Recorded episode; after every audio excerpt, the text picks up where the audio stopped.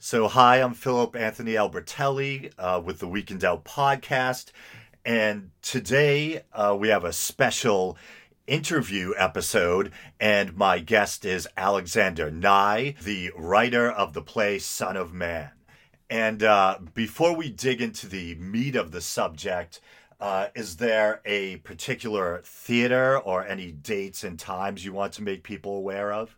Not just yet. The plan is to put the project on Kickstarter at the beginning of June, and then we're going to have a theater hopefully sometime in September, but that's a little way down the line at the moment. So these are just sort of it's just to make people aware of the Kickstarter project at this point, really. Excellent. Just generate some awareness and some anticipation. And right when you approached me with the possibility of doing an interview, and you had mentioned the basically the gist of the play, it caught my attention right away, because even though I eschew labels, and I feel like they kind of limit you once you kind of slap a sticker on yourself. Depending on how strictly one interprets the label, you could probably call me an atheist, maybe a strong agnostic. As kind of confusing as it sounds, I sometimes go with the label of agnostic atheist. Agnostic because I believe you can't be sure with 100% certainty whether there is or isn't a God, and I don't even know of any atheists who would claim they know with 100% certainty, but atheistic because I extremely doubt the existence of a higher power and or an afterlife, and so it's probably safe to call me an atheist. And despite that, I've long had a fascination with religion, a fascination with the life of Christ. Two of my favorite movies, one is actually a miniseries, Franco Zeffirelli's, the epic miniseries, Jesus of Nazareth. I think we're going back to the 80s with that one. And another one is on the other end of the spectrum is the controversial Last Temptation of Christ, Martin Scorsese. And I can remember, I was really young at the time, but that caused quite the uproar. So I've had this fascination with the story of Christ, and I used to wonder, what would it be like if someone told a secular version of the story of Christ, or if you stripped out the supernatural aspects? And so the gist I got is that that's kind of what you're doing. So right away I'm thinking it would be great to do an interview with this guy, but you can tell I'm kind of a long-winded individual. But now I'll hand things over to you, and why don't you give us an idea of the gist of the play and maybe the impetus for doing it? Okay. So while I'm sounds like I'm very similar to yourself, really. I don't go in for labels much when it's about talking about my own experience and stuff. But like yourself, I'd say I'm probably agnostic atheist with a very high degree of interest in religion, specifically the religion that I was brought up with, that being Christianity. I guess I would say the impetus for it is to create a version of the Jesus story where, like you say, there's no supernatural elements involved apart from what's in the characters' heads. So I guess the way I envisaged it was that I wanted to tell the story of how Jesus came to sort of accept his mission, and how he came to get the idea that he was the son of a god. And there's been a lot of like historical scholarship theories over the centuries about exactly what Jesus thought of himself, and I wanted to kind of bring those theories out from scholarship and bring them just into the realm of entertainment. You know, I wanted to make them like real and something that we sort of can discuss and can watch without a fear of you know, it being disrespectful or something like that. I wanted to make a play about Jesus that atheists would, and agnostics and humanists and all the rest of them would gladly come and sit down and watch and, you know, like really get something out of, because I think we're a little underserved in that regard. You know, there's this kind of, a lot of the time when you hear criticism from Christians and other religious folk in debate, they'll often say things like, well, why are you interested? What have you got? What are you, why do you care about whether the Trinity is real or Mary was a virgin or whatnot? And so for me, it's like kind of, it's like taking that, well, no, I am interested, but, you know, I'd like to hear the story or the background to the story, because it's not really the story of Christ's life. This is kind of like, I envisaged it as Jesus the prequel, so it's kind of like Batman Begins but for Jesus.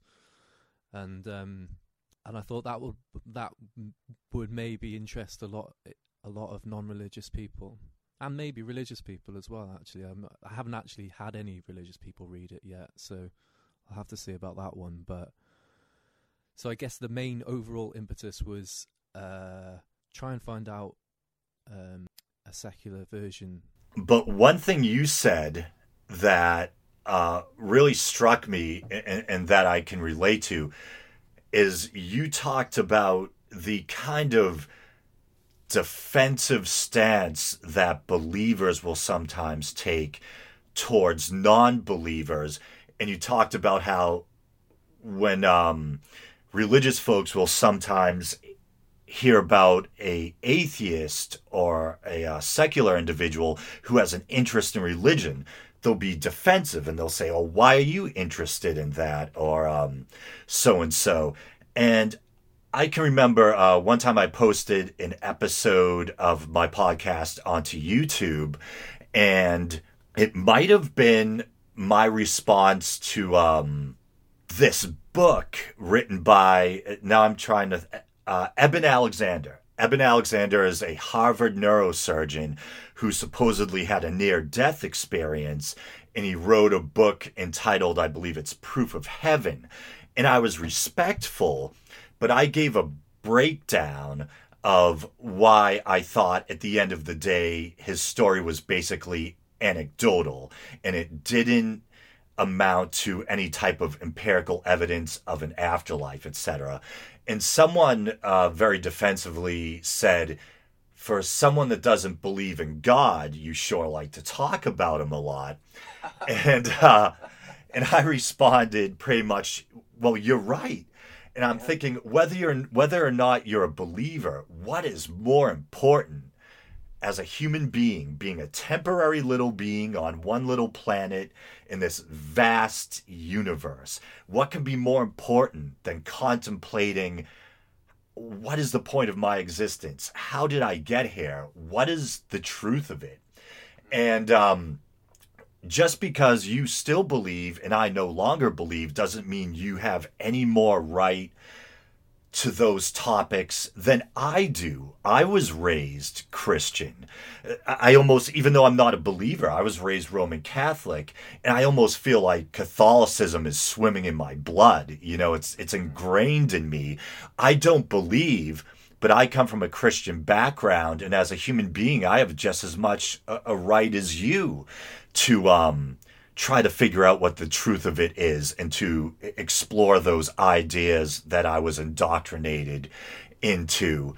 And in a sense, you might even argue that a non-believer might take those topics even more seriously because they're constantly wrestling with them, being intellectually honest and having the bravery or the intellectual honesty to ask themselves if these things are actually true and not just blindly embracing them. You know what I mean? Yes.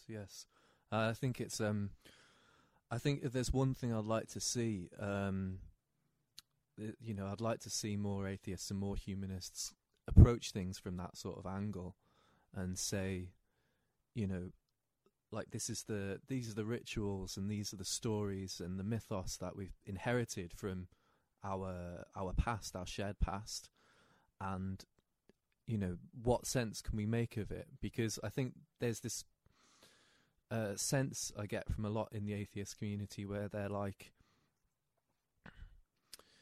they seem to want to shut themselves off from the concept of God completely. Like they want to like just completely sort of almost ban the word in a way. Right. And it's like, well, if you do that, you're not going to be able to understand what 2,000 years of human beings and previously to that, what they understood, you know.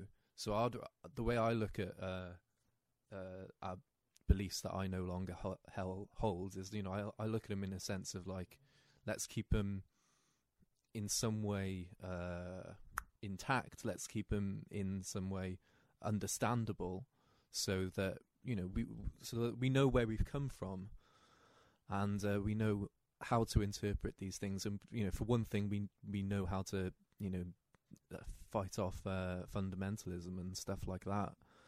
And just for the sake of like pure human learning and culture, really, because I think it's important to be in contact with all that stuff. I mean, I was talking about this with a friend earlier on.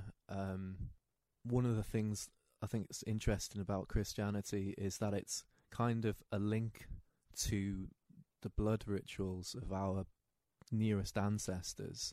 Now, it's probably pretty certain that our ancestors from all the way back to prehistoric African times practiced loads and loads of different rituals, probably a lot of them involving blood, and the one that's the closest to us is the Christian one, like out throughout the scope of history. And you know, I think that in a weird way that sort of like helps to answer a lot of sort of anthropological questions, or not questions so much, but helps to give a sort of anthropological view to the way I view human society and stuff.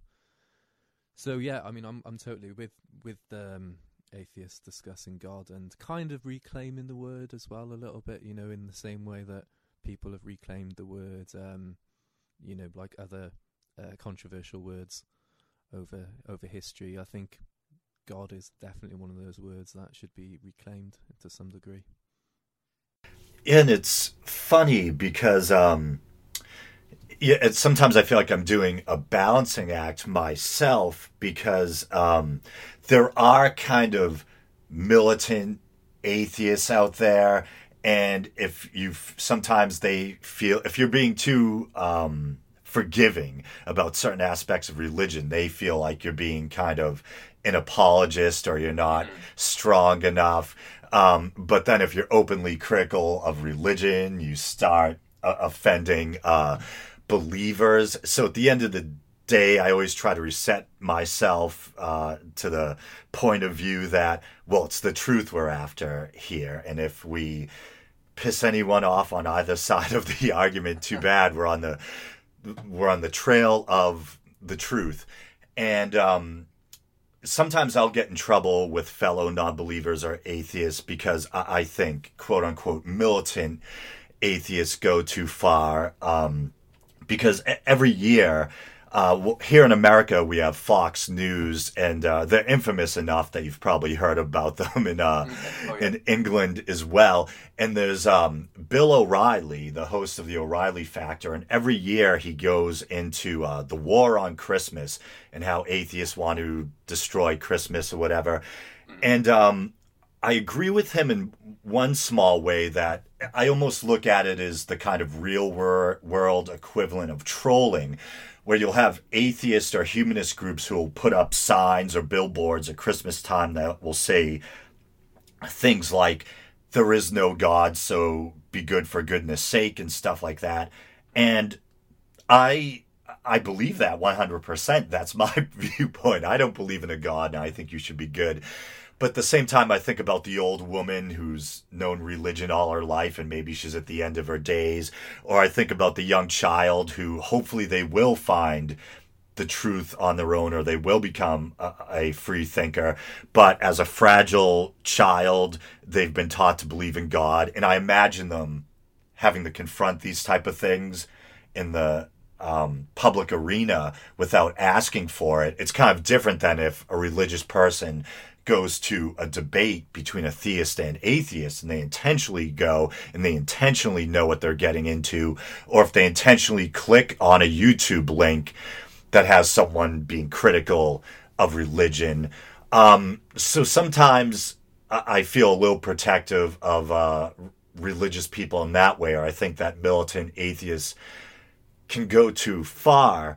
But on the other side, I sometimes think that religious people have this kind of stereotype of atheists as, you know, the atheist is this kind of boogeyman or bogeyman that is unable to experience quote unquote spiritual things, or that is this total Grinch that's out to strip life of all its magic. And I think it's more the case that the average atheist is someone who just doubts the supernatural claims of religion, thinks that religions are man-made, but they too are able to experience or access what, for lack of a better term, people define as spiritual or transcendent experiences: art, poetry, the beauty of landscape and nature. These kind of moments where where the ego dissolves and you feel like you're one with something greater than yourself.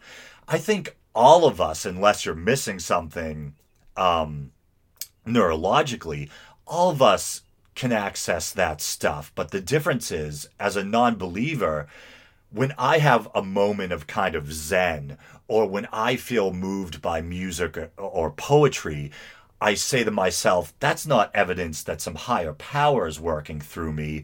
It could just be neurological in nature. It could be biochemical. You know, the same way if you run in place for 15 minutes, you get a runner's high and you feel plugged into something else. Or if you take some kind of psychedelic substance or whatever. But yeah, I think there's this misconception or stereotype that an atheist is someone who claims to know with 100% certainty that there is no God, and there's someone that wants to strip all the magic out of life. And I think with the average atheist, even high-profile atheists like the late Christopher Hitchens or Richard Dawkins, I've seen photographs of Richard Dawkins with his Christmas tree, or you know, Christopher Hitchens used to talk about how he would sometimes be moved by kind of rural Christian poetry, or how he would often be moved by the beauty of landscape or something like that. And I would hear theist opponents of his in debates, when he would talk about the transcendent, would say, well, transcend what? If you don't believe in a God or an afterlife, what are you transcending? And I used to think to myself, you idiots, what he's talking about is transcending a normal mode of consciousness. You know, you don't need to believe in a higher power to believe in these kind of transcendent modes of consciousness that we all enter into sometimes. And one of my favorite people, and he's also unfortunately passed, is Joseph Campbell. And Joseph Campbell would talk about the power of symbolism. And he didn't believe in religion literally either, though. And I remember there's this great great epic interview that originally aired on PBS between journalist Bill Moyers and Joseph Campbell, and it was entitled The Power of Myth. And Joseph Campbell would say, of course the Virgin Mary didn't literally rocket off into space. You know, of course Jesus didn't literally, I don't know if you use this example, but of course there wasn't a literal resurrection. But there's these certain archetypes or these certain symbols that resonate with us. And one of them probably would be the death and resurrection myth, which features prominently at the heart of Christianity, but we also find with the Egyptian Osiris, in certain versions with the Greek Dionysus.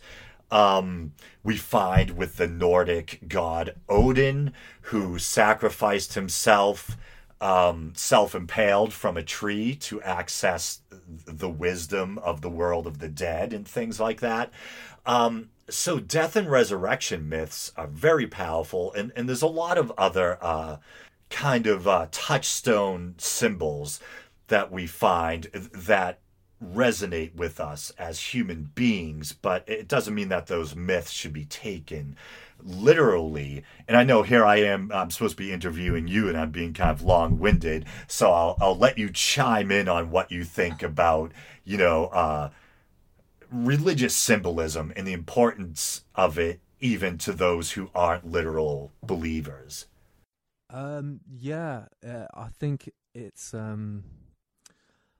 I was also talking about this Christian atheists, which have got a very, very small following here in the UK, and they're kind of like believers. They're not believers, but they're followers of Jesus who strip out all the supernatural stuff and concentrate on establishing the kingdom of God as a kind of a perfect state of human affairs to be lived up to. But also they are really into doing things like going to church every week and continuing with baptisms and, and even like taking communion and all that sort of stuff. So I think like symbolisms are such a huge part of being a human being that there seems to be no reason to cut yourself off from them, just because you don't happen to believe this or that, specifically about the religion in question. And I think, I think we should probably look to the Jews in terms of this, because you get a lot of Jewish people who are completely atheist, but very, very Jewish in their culture and in their rituals and so forth. And so I think that's a good way for people to sort of aim towards. And and I wonder if like the Catholic Church accepted evolution 100 years ago. I wonder if in 500 years time, or maybe 1,000 years time, the Catholic Church will become a Christian atheist, and we'll keep all the nice buildings and the history and everything, but actually sort of say, oh well, yeah, it wasn't really actually real.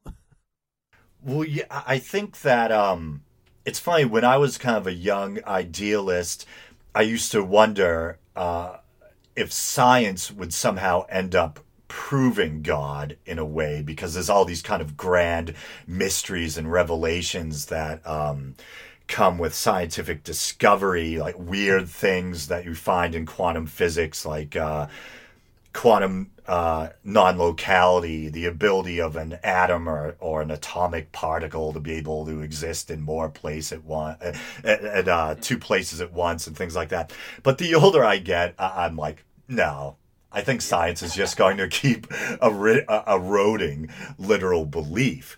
And it's kind of like literalists have to keep stepping further and further backwards into a corner as the floor is eaten out under them, because we keep proving that so much of the biblical story just can't be taken literally, and while still maintaining a rational worldview or accepting established science. And I think you bring up a good point with Judaism, because even though Judaism is the mother religion of Christianity, I've just generally speaking have always felt like Judaism is more about tradition, ritual, and family, and there's less emphasis on a literal afterlife or a literal belief in a personal creator.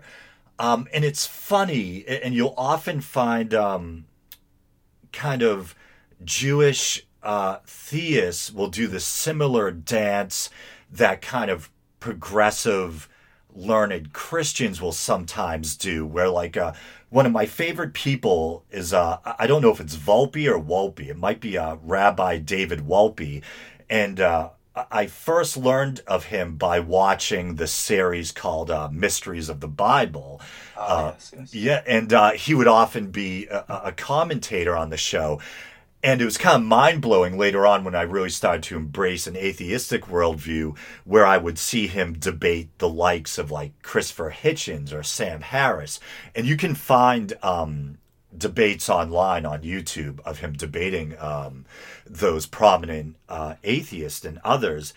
And you can tell by listening to him that he doesn't seem to believe in a literal personal God in the sense that, say, a fundamentalist Christian would, or doesn't necessarily seem to believe in an afterlife in the same way a devout Christian would, where, you know, we have this idea of an anthropomorphic angel with like a pair of bird wings slapped on them, and you're fluttering around the throne of God for all eternity or whatever. And there's this kind of belief in Hebrew thought that we're all little flames that go back to the one flame that is God. And that seems to be this almost poeticized form of pantheism or something, you know? And, but they'll do this little dance where they'll defend believers against atheists, and they kind of vaguely defend some poetic notion of God, but you can't really pin them down, and they don't seem to believe in a afterlife and a personal God in the same way that we think of a Christian down in the Bible Belt doing. Mm. And, but there's still, which I respect, the strong emphasis on tradition and family. And, another one of my favorite people, you know, there's, the female comedian, Sarah Silverman, and she's an outspoken atheist, but she's, Jewish in her roots. And she recently spoke out about how she still values the sense of tradition and community that's found in Judaism. And so it doesn't seem to me that mainstream Judaism really holds on to any fundamental beliefs about a creator and an afterlife. And yet I was kind of puzzled when I recently watched, it might have been like a TV adaptation of The God Delusion. There was this little BBC miniseries, like kind of documentary series done by and hosted by Richard Dawkins, and he's in England and he's interviewing a rabbi, last name Glock, I think, and there was this kind of Orthodox Jewish community that was so isolated that even though the rabbi had been born and bred in England, he still had a strong, almost kind of German or Eastern European accent. And he seemed to embrace the idea of this kind of 6,000-year-old creationist worldview. And he kind of got into this uncomfortable confrontation with Dawkins. So it seems like maybe there is still like a small Jewish Orthodox community that does kind of believe in this almost creationist worldview, similar to a creationist Christian worldview, but I don't really know much about it, but maybe they are out there. Yeah. I mean, it's similar with a few Muslims and creationism as well. I think that's they have similar ideas to creationists from Christianity, and obviously they have a lot in common. There's something you'd probably dig that you should look up at some point. It's on YouTube, and I've talked about a few times on my show, and it's a debate between two Christians, actually, between William Lane Craig, who you might be familiar with. I am, yes. Where he's one of these theists who, he's obviously a very learned and very intelligent guy, but he kind of, what I would say irrationally, because it's like he has to believe in it or he loses his job.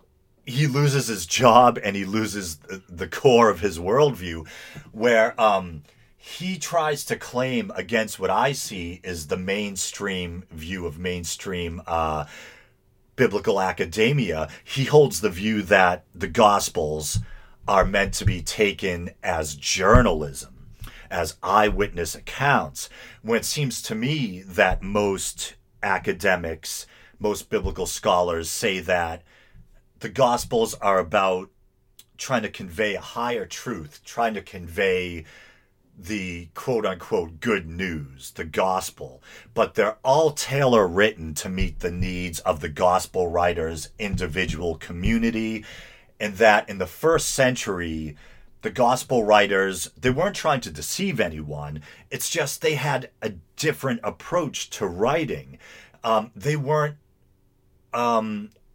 They weren't obsessed or preoccupied with what we now in our modern world view as journalistic integrity or whatever, or literalism. They believed that you could use symbolism to tell the story of Jesus Christ, or that you could change the facts to meet the needs of your community. For instance, the three synoptic gospels have Jesus dying on one day. The Gospel of John, more of a contemplative and mystical account, has Jesus dying on a different day. So in John, Jesus isn't eating a Passover meal. He is the Passover meal. He's being slaughtered at the same time the Passover lambs are being slaughtered, to reinforce the idea of Jesus as the lamb who dies for the sins of the world. And so anyway, William Lane Craig debates a fellow believer by the name of Bishop Shelby Spong. And Bishop Spong was raised as a kind of evangelical who his mother taught him to believe in the Bible literally, to believe in those tales literally. But through his education, he came to the conclusion that the Gospels are chock full of Jewish symbolism, and they're not meant to be taken as eyewitness accounts. They're meant to convey, most likely the early Christians did literally believe in the resurrection, but they didn't believe that you needed to interpret the story of Jesus literally in order to convey the tale of the resurrection. So we find things like the slaughter of the innocents. The Holy Family flees into Egypt to escape the wrath of Herod. And this kind of mirrors the infancy tale of Moses. And we find things like Jesus's transfiguration on the mount. And this is supposed to symbolize Jesus being the kind of new Moses or the new Elijah. And there's a bunch of kind of early Jewish symbolism in the Gospels.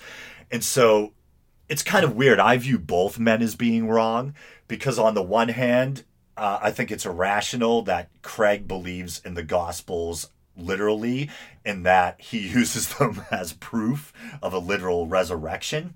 And on the other hand, I view Bishop Shelby Spong's worldview as being flawed, because he believes that the Gospels are just symbolism, and yet at the end of the day, he still believes in a resurrection. And yet he doesn't believe in a literal resurrection. He believes in like a spiritual resurrection, whatever the hell that means, and still calls himself a Christian.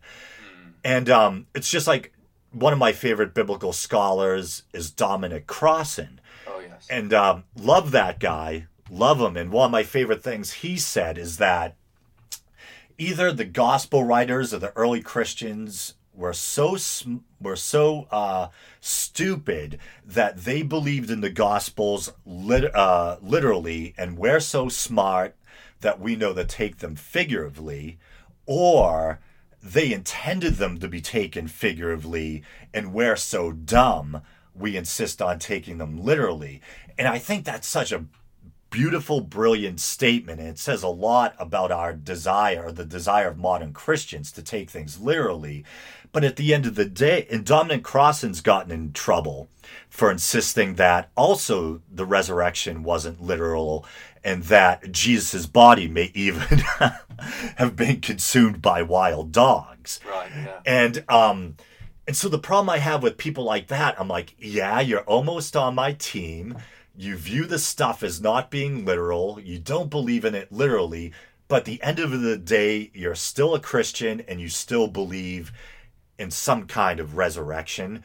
And then you have a lot of Christians who have the cafeteria Catholic approach.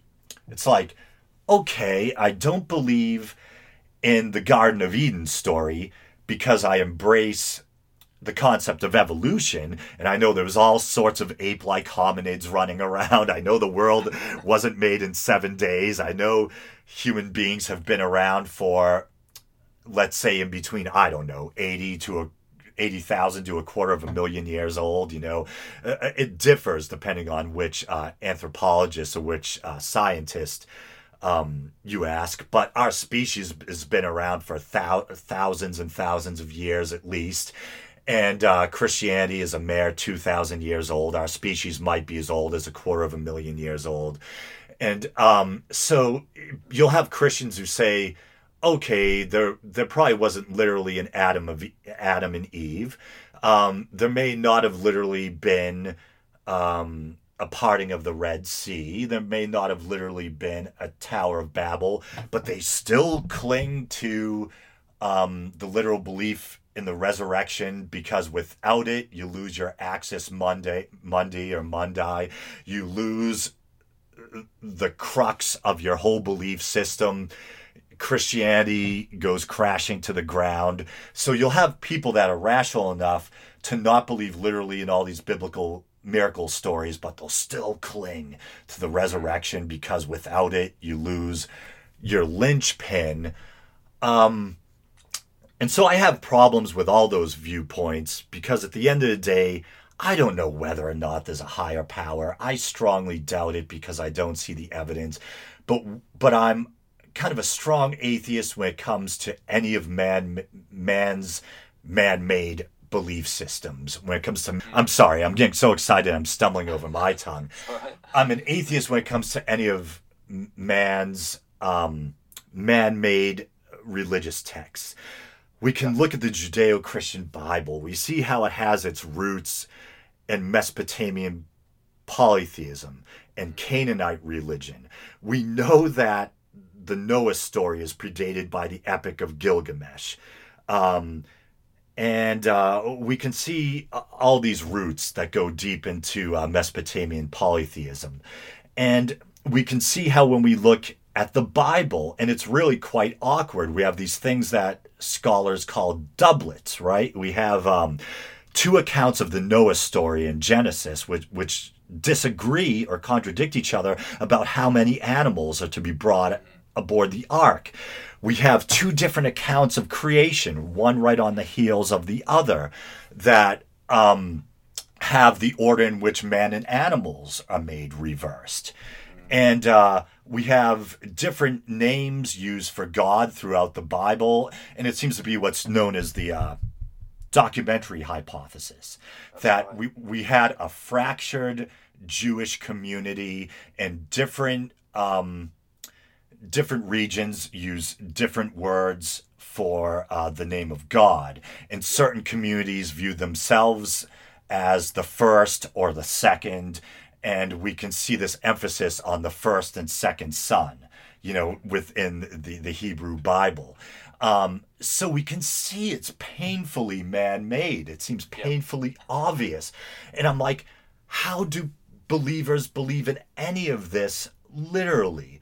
And if you don't believe in all of it literally, but only some of it, how do you reconcile that rationally? But here I am, monopolizing the conversation again. So if you have anything to chime in on about that meandering stream of consciousness, I'll let you chime in now. I totally agree with what you're saying. I think it must be really hard for anybody who believes to be learned about what the Bible actually says. And it's one of the kind of things that I wanted to present in this play, was I wanted to put a version of Jesus on stage in which he's seen as believing in other gods, you know, like a lot of the Jews at that time did. And so, you know, even though it might seem quite shocking to us, it was an important scene to write, because it was like, right, I want to, you know, we all know that Jesus was an exorcist of some kind, but, you know, in my play, he's the one who gets exorcised as he's coming into contact with all this stuff for the first time. I should probably say Jesus is only 15 years old in my play, and it... So the not to cut you off, but that's interesting. So does some of this this narrative take place in what we call those lost or missing years? Right. Yeah. Totally. So it all takes place in that time, and it takes place, you know, years before he became a pupil of John the Baptist. And so the kind of the fictional story of the play is he's an outcast, bastard, illegitimate child who is taken under the wing of this charismatic, wandering Jewish preacher. And then this preacher is the one who tells him about the Christ angel and this new way of looking at God that the Greeks have brought into the Holy Land, or that the Egyptians have brought into the Holy Land. It's a little bit vague, deliberately so. But previously to that point, Jesus has been brought up with this idea, because it's been surrounded by him. It like everybody thinks that he's a bastard child, that he doesn't have a proper father, and Joseph is not his real father. That's what the whole of Nazareth thinks. Oh, if I could chime in on that, sure. Sorry to interrupt, but a couple of questions are coming to me because, as I told you, I started reading the script yesterday, and I was wondering... the idea of Jesus as a bastard. I know. I'm not sure of the veracity of it or not. But I think some mainstream biblical scholars posit that there could have been a chance that he was the product of rape, as offensive as that might sound to the ears of some believers, at the hands of a Roman soldier. Yeah. So does that kind of play into that? Yeah. There's. It's left undefined. We get the idea that Mary definitely wasn't a virgin all her life, and we get the idea that Jesus's dad wasn't Jewish, and that. I got you. So it's kind of implied. Yeah, it's kind of implied, right? What I try to get across is that he doesn't look like Joseph, and everybody has always suspected this about him. And so I wonder, you know, even if the Virgin Mary story is true, what would he have looked like? Would he have looked exactly like Mary? Because how can you would he?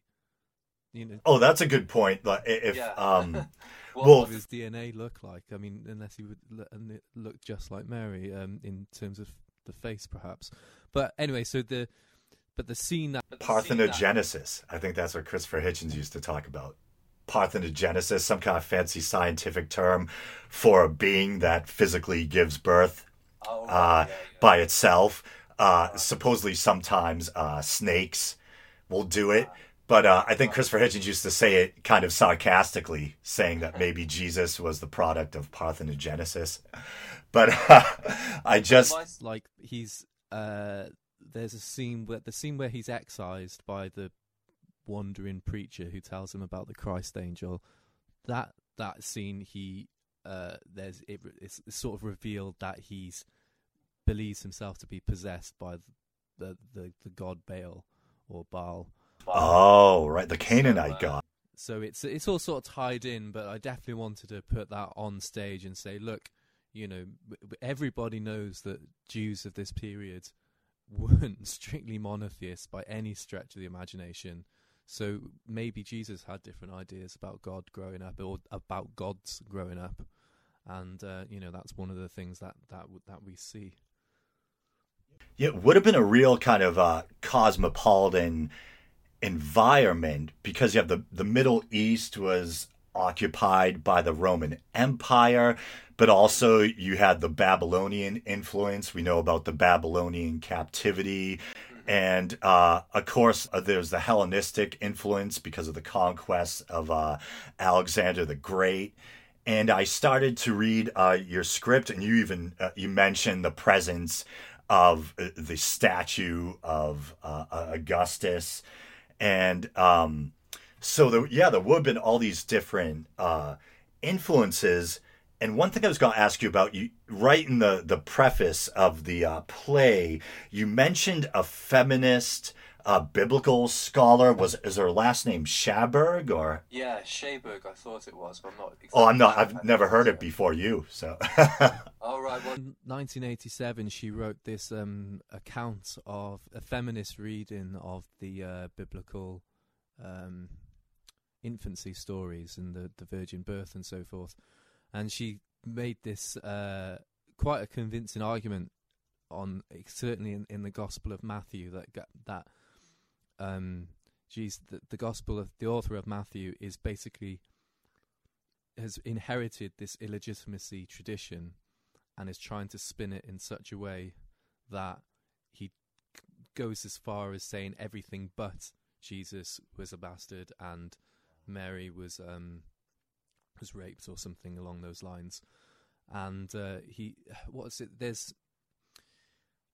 can't remember all the points of evidence that point towards it now, but what was it?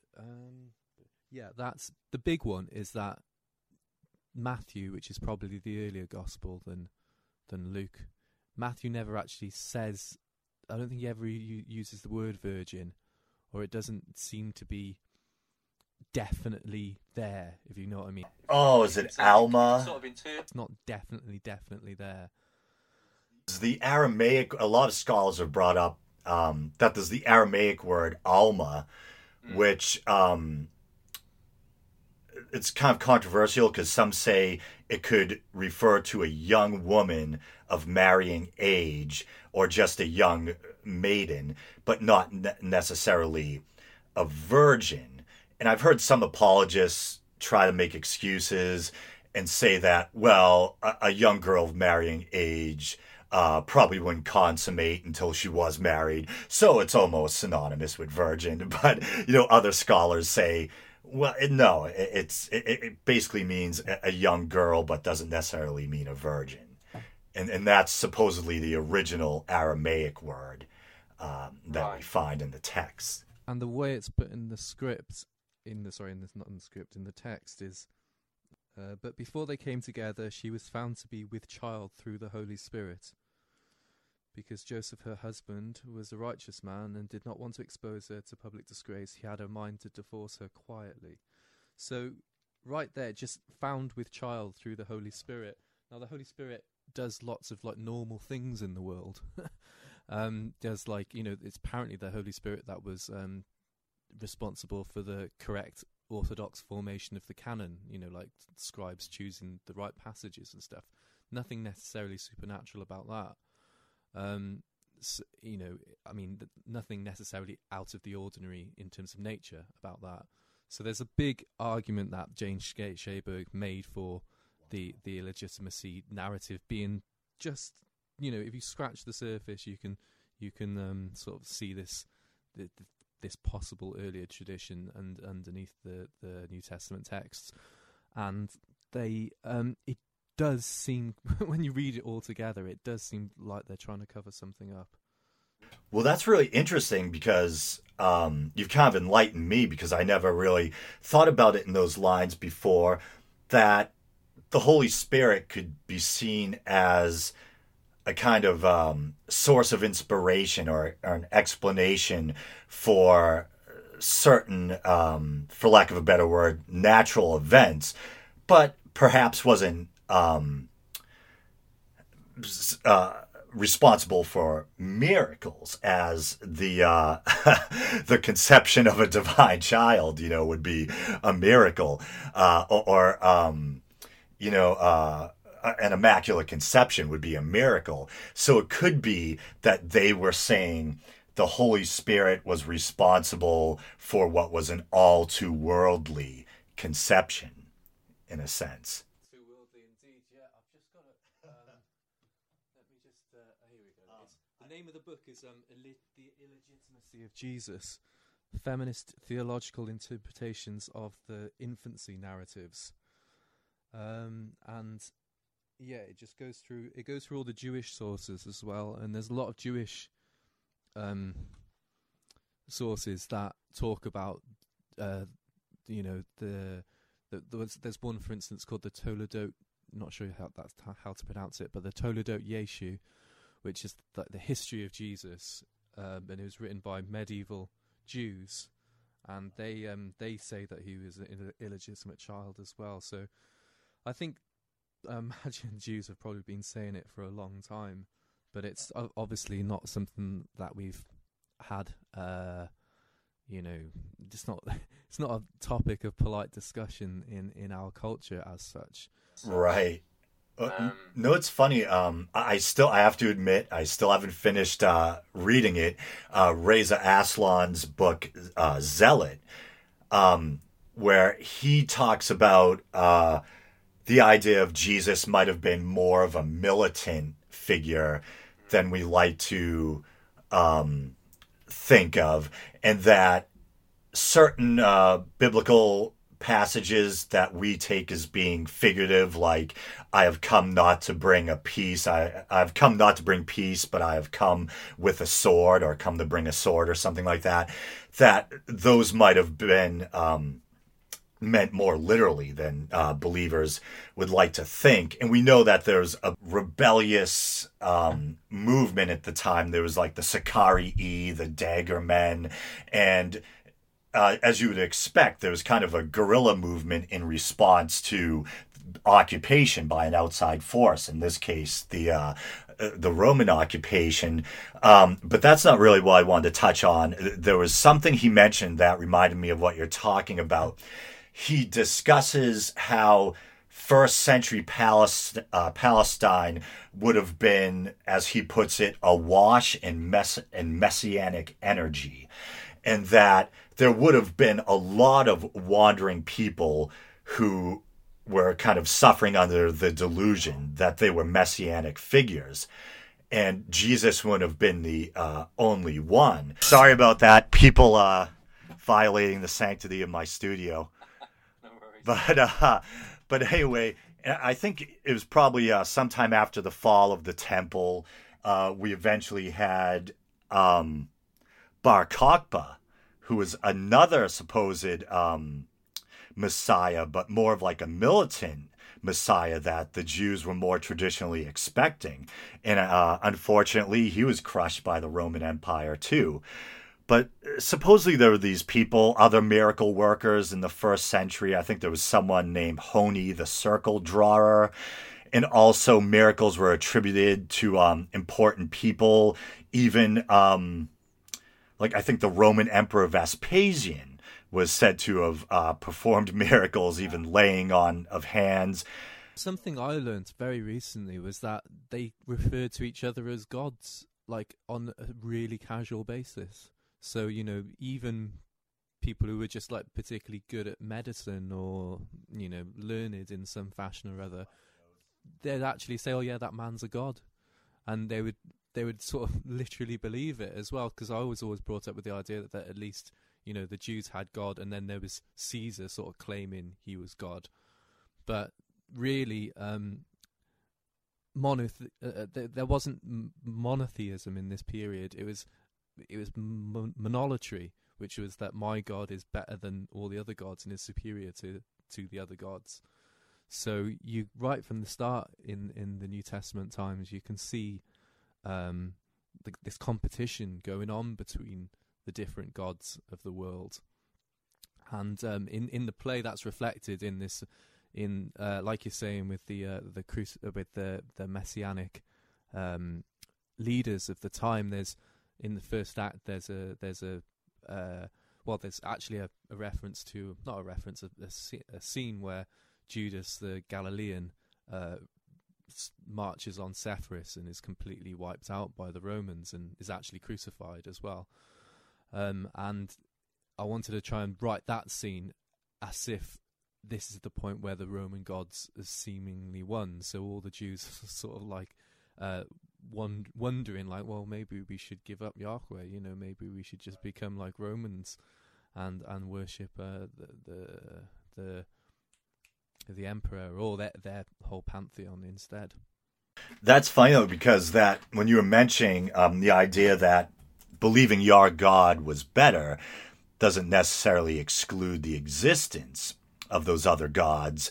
I think it actually precludes it. Is that the right word? It actually includes it. It actually presupposes it because, yeah, they wouldn't have. There's all these other numerous mentions in the Old Testament and across other places as well, where it's clear that Yahweh is for Israel, Palestine, Judea, whatever, and then there's all the other gods. Right, you had like national gods. Yahweh was gods indeed. Yeah, so it really, really gets confusing when it's an imperial power imposing its own theology and its own government on a smaller power. But that is another one of the things that I wanted to try and write into the play, because I really wanted to get, you know, this, like you're saying, a bit John Dominic Crossan kind of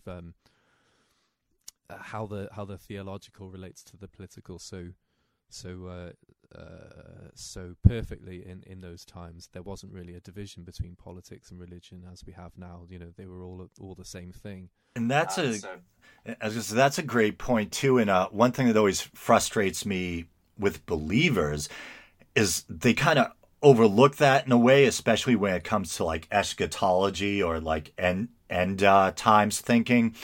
Because usually apocalyptic literature referred to the time the people were living in. Like you had, what was it? The Book of Revelation, which, as I understand it, almost didn't make it into the official canon, but there was a mistaken, there was an instance of mistaken identity. People thought it was John the apostle, but it was really John in exile by the name of John of Patmos who wrote Revelation. And it's chock full of lurid imagery, as we all know, the crazy sea beasts and all these grotesque monsters and a lamb with seven eyes, but supposedly chock full of political symbolism that refers to Roman oppression and even, the great beast 666 is supposedly a reference to Nero, who was infamous for his cruel treatment of early Christians. And so apocalyptic literature usually wasn't referring to what's going to happen 2 millennia down the road. It was about the political injustices and the hopes of the time. And even people thought that Jesus was supposed to be returning shortly in their own lifetime. And that's how it's often referred to in New Testament texts. And of course, we know people are still waiting. He didn't show up, you know what I mean? But well, there's the passage where Jesus says, I tell you that there are those who stand before me who will not taste death before the kingdom of God comes. And that's one of the very earliest passages, you know, and obviously that's, you know, so Jesus is proven wrong right there and then, you know. But again, that's a part of the play as well. It's like this, the teacher of Jesus in it, this fictional teacher called Eli, and he comes along and he's preaching this. The end is coming, you know, it's very, very soon now. Give all your stuff away. You're not going to need it anymore. Do the best you can with your money right now and just give it to the poor, because God is going to intervene soon, and he's going to bring his the Christ angel is going to swoop down and destroy the Roman Empire and all this stuff. And so that's really where I wanted to get this, you know, I thought, like, if I can tell this story through the eyes of Jesus, like if I can tell the story of basically the historical Jesus and the historical idea of the Christ angel and eschatology and all that sort of stuff, if I can tell it through the eyes of a 14-year-old bastard child, then maybe I can make the story really hit home. And I think it's fascinating that you chose to focus on a younger Jesus, because it gives you a chance to explore the formative influences. And I like how you talked about in your play, Jesus is aware that he doesn't look like Joseph. So like all young people, there must be this struggle towards finding one's own identity and wrestling with all these different influences and factors. And so I think that's a really poignant idea of the idea of a young person coming to this revelatory idea that they may be divine. But hopefully it's done in such a way that you kind of see the seams and the joins, you kind of see the it's not real because of XYZ, etc., but you kind of see how it might have been real to someone. But like you're talking about with in terms of the influences, I think biblical scholars have got this thing called the criterion of embarrassment. And so it's this idea that anything that's embarrassing to Christianity must be true, because otherwise Christians would have deleted it. And that's William Lane Craig, totally.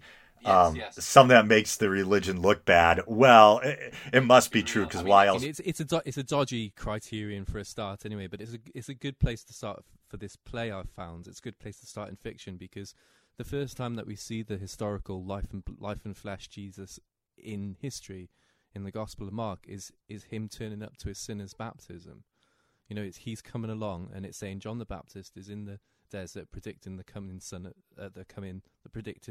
coming of the Messiah, and he's baptizing sinners. And then in the next verse, Jesus is baptized. And so, why did Jesus have to be baptized as a sinner, and why didn't John the Baptist recognize him, and all the rest of it as well? But so right there's been just reams and reams of scholarly interest written about that episode. But that's kind of like where I wanted to come from with the play, because I wanted to say, like, well, what if Jesus did go to a baptism for sinners as a sinner? What was he atoning for?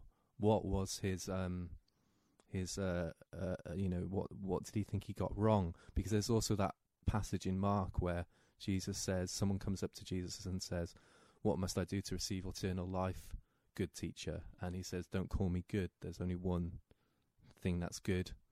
Why call me good? Sorry. There's only one thing that's good, and that's God." So that's where the impetus for the whole play actually came from, was trying to figure out this: what was the one thing that Jesus did that led him to want to atone for it? And in the play, it's a bit of a spoiler alert here, but the one thing he did is he stuck to the Jewish law when he knew he shouldn't have. Maybe I won't say anything more than that, but that's the crux of it. Well, that's really interesting. I think that's probably another thing I really haven't thought of before, is why would he have felt the need to be baptized if he was kind of possessing of a perfect divine nature? And it's a good question. Apologists might say something like being anointed by a blessed prophet somehow marked the beginning of his messianic career, or something like that.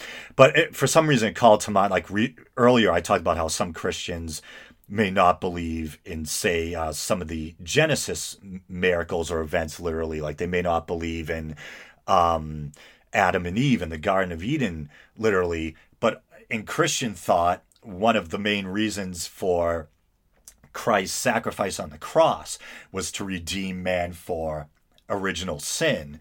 But if Adam and Eve never really existed, and the fall in the garden was only a metaphor, then what was Jesus dying for? You know what I mean? Yeah, exactly. I think it blows it all out of the water, really. I don't really think you can be an Orthodox Christian, whatever that means, and believe in evolution at the same time. I think maybe you could say that he was conquering death in some way. It's like, I think the Eastern Church has a bit more of an emphasis on his conquering of death rather than his redeeming of sins. And so, you know, maybe they could go with that one for a bit. But to me, it's all real. I mean, this, when I was writing this play, I was I had to make a lot of choices in terms of, you know, like, did the real Jesus say this, or is this just a fictional Jesus of Christians years later? But in the end, I kind of chose to base it around this Western idea of Jesus that we've all been brought up with. So, you know, there may be things in it which, for instance, the story of the woman caught in adultery, which is probably one of the best Jesus stories there is. That's wasn't in the canon until the 4th century, so that may be completely made up. Yeah, that's a mind blower, isn't it? Because I first learned that a year or two ago from I took interest in Bart D. Ehrman. Yep.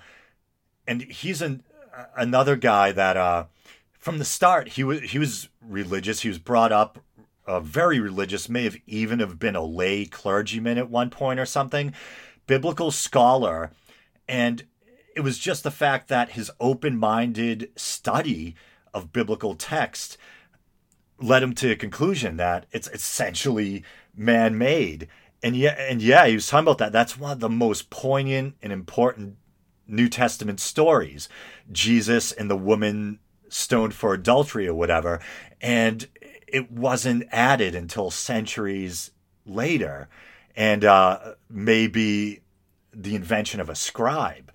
And I wish I could have a camera that I could take around and bring it to churches and see the reaction on faces when you say that to people, you know, because that's one of the most poignant Christian tales. Absolutely, yeah. I mean, and then, you know, you've got people like Dominic Crossan who say that that's one of the things I don't understand about Dominic Crossan, in fact, is that he says that the Good Samaritan is just a parable, it's not real. But I imagine the Good Samaritan to have been based on a real story that Jesus just somehow inherited, or the author of Luke just inherited. I guess one of the things I'm trying to do in the play is explore not really just the origin of goodness, but the origin of badness as well, and the origin of sin. And one of the reasons I was able to write this play as I have is because I kind of centered it around Christianity, even though it's the big part of it is Jewish. And one of the big problems in Christianity, of course, is sin. And then, so I was like, well, what's the sin that what sin would make someone want to become a divinely appointed teacher to change the world? And if you read the play, or if people go and see the play, I think they'll be impressed with the answer, hopefully, because it's quite a shocking answer, and to even see it on stage would be, you know, disorientating in some sense. It's like, I don't want to prod you too much on it because I don't want you to give it away. I don't even know what it is, but I kind of have the chills just the way you're talking about it. It sounds like something big.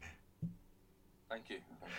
And I know there was something else I wanted to talk to you about. I might totally be confusing things, but I was going to ask you if you were familiar with a kind of controversial scholar named Richard Carrier.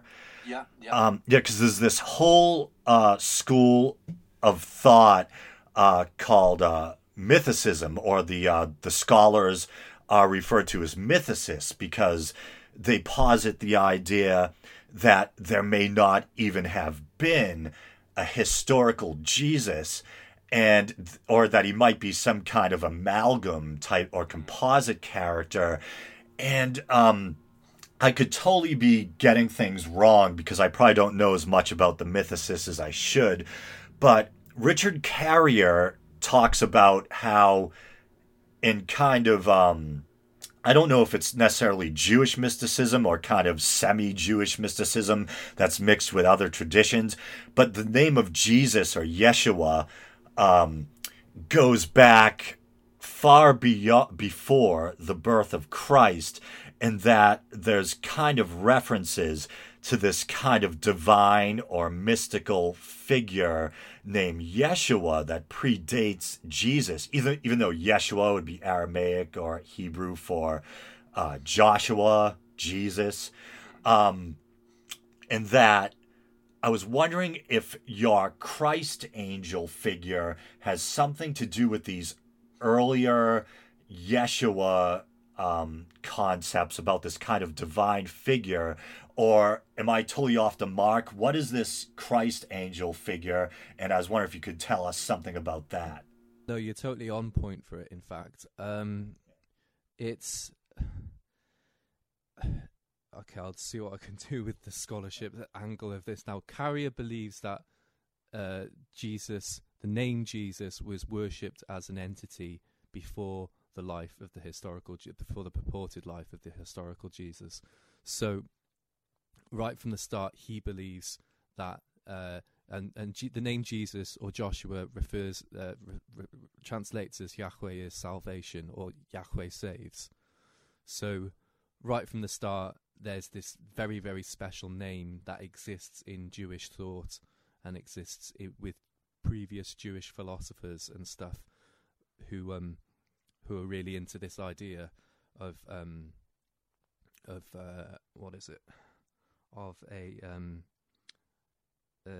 divine image of God.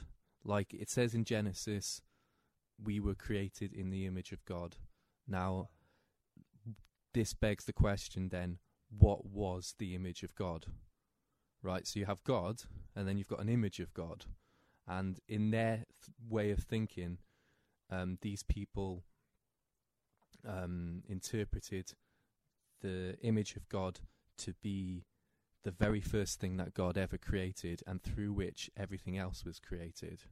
So this sort of divine emanation or something like this, and through that everything else was created, and it was like the very firstborn over all creation. And you can see this in the epistles as well. The epistles got a big emphasis on this pre-existence of Jesus. In my story, I had to find a way to separate the historical Jesus on the ground from the entity that everybody is talking about worshipping. As well, they sort of worship it, but that's a matter of controversy for the story. So in my version of the story, and in some other in some other schools of thought, there's this idea of the Christ angel, and that was to help me differentiate between the Jesus on the ground, the earthly Jesus, and this heavenly identity, which is the first thing that God ever created, and which is what may be referred to in my play, at least, as the one like a son of man. The thing that looks like a son of man, that looks like a human being, but is in fact an angel. And the word Christ means anointed, like an anointed by God, so sort of chosen by God. So it could also translate, in my play at least, it could also translate as chosen angel, the angel through which God did everything. And in my version of the story, which is similar to the Marcion version of the Mark's Gospel, is that the Christ Spirit, the Christ angel, enters into Jesus at his baptism. But in my version, the Christ angel is waiting, basically waiting in the sky to be delivered into the body of a perfect man who completely obeys the law in all ways.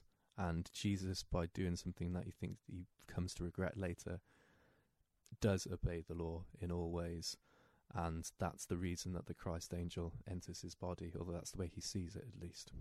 Wow, that is powerful stuff. And does that tie into the because I think you mentioned something about the word too when I was beginning to read the play, kind of tie into the idea of the logos or the word made flesh. It's more of a Greek thing, and there's a character in it who represents the one of the subplots of the play is that a Greek scribe has come into the Holy Land to make a copy of the Jewish scriptures, a bit similar to how they made the what's the name of it? The Septuagint, that's the one, yes. So this Greek sort of a tourist dilettante comes into the Holy Land, and he's investigating it, and he brings with him these ideas of the Logos and the Philonic, philosophy of Philo and stuff like that. So that gets mixed up with the Christ angel as well, the Logos. Yeah. It seems like this notion that you get from Carrier about this kind of Christ angel notion almost flirts, or maybe is influenced by, I don't know, like, well, it probably couldn't be influenced by Gnosticism if it occurred before Christianity, but maybe it has certain elements akin to Gnosticism, almost like that belief that the God of the Bible was actually not the true God, or kind of corrupt. And then it's this perfect kind of deity that comes after is actually, Christ is an avatar of that being and not of the original God or the God of the Bible. Something like that, right? So that's in there as well, actually. I mean, basically, it's been the result of 3 years of just intense radical Jesus research, and throw them all in a pot and stir them up. And basically, one of the subplot of the Greek scribe visiting the Holy Land at the time of Jesus, and he meets Jesus as well. But you know, that's one of the other things about the play is nobody realizes he's the Messiah. So it's almost like a bit like the Gospel of Mark, in the sense that, well, nobody knows who he really is, but so there's a lot of dramatic irony in that. But by the end of the play, the Greek scholar has come up with this idea of the Gnostic demiurge, you know, and that would be the God who, you know, he believes by the end of the play that the God who created the world in the Old Testament is a lower God and there's actually a higher God above that one, and he's the true source of the Christ angel, the true source of pureness and life and love and etc, etc. And so in fact the play ends on an argument between Jesus and the Greek scholar about who the real God is. Because the demiurge, it seems, responsible for the material world, which is seen as the material world is corrupt or evil. Then I think that there's the early church father, seen as heretical now, but Marcion.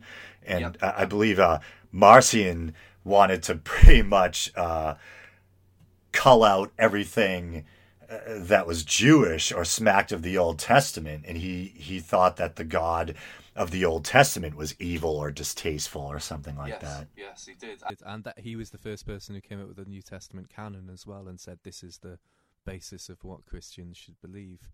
And there may have been loads and loads of Gnostic churches, and in scholarship, apparently everybody used to think that, you know, Christianity started out with just one perfect version, and then heresies followed after that. But almost nobody agrees with that version of events these days. Now it's everybody who's, you know, like a serious scholar recognizes that at its very inception there were, you know, maybe at least 5 or 6 different versions of Christianity right from the get-go. Yeah, and it makes sense because you have all these different kind of fractured communities, each one that has gospels that are kind of customized for their specific needs. And then I'm sure there's different kinds of spiritual influences from other traditions getting into some of those sects or communities. And it makes sense that you're going to have these varied or conflicting takes.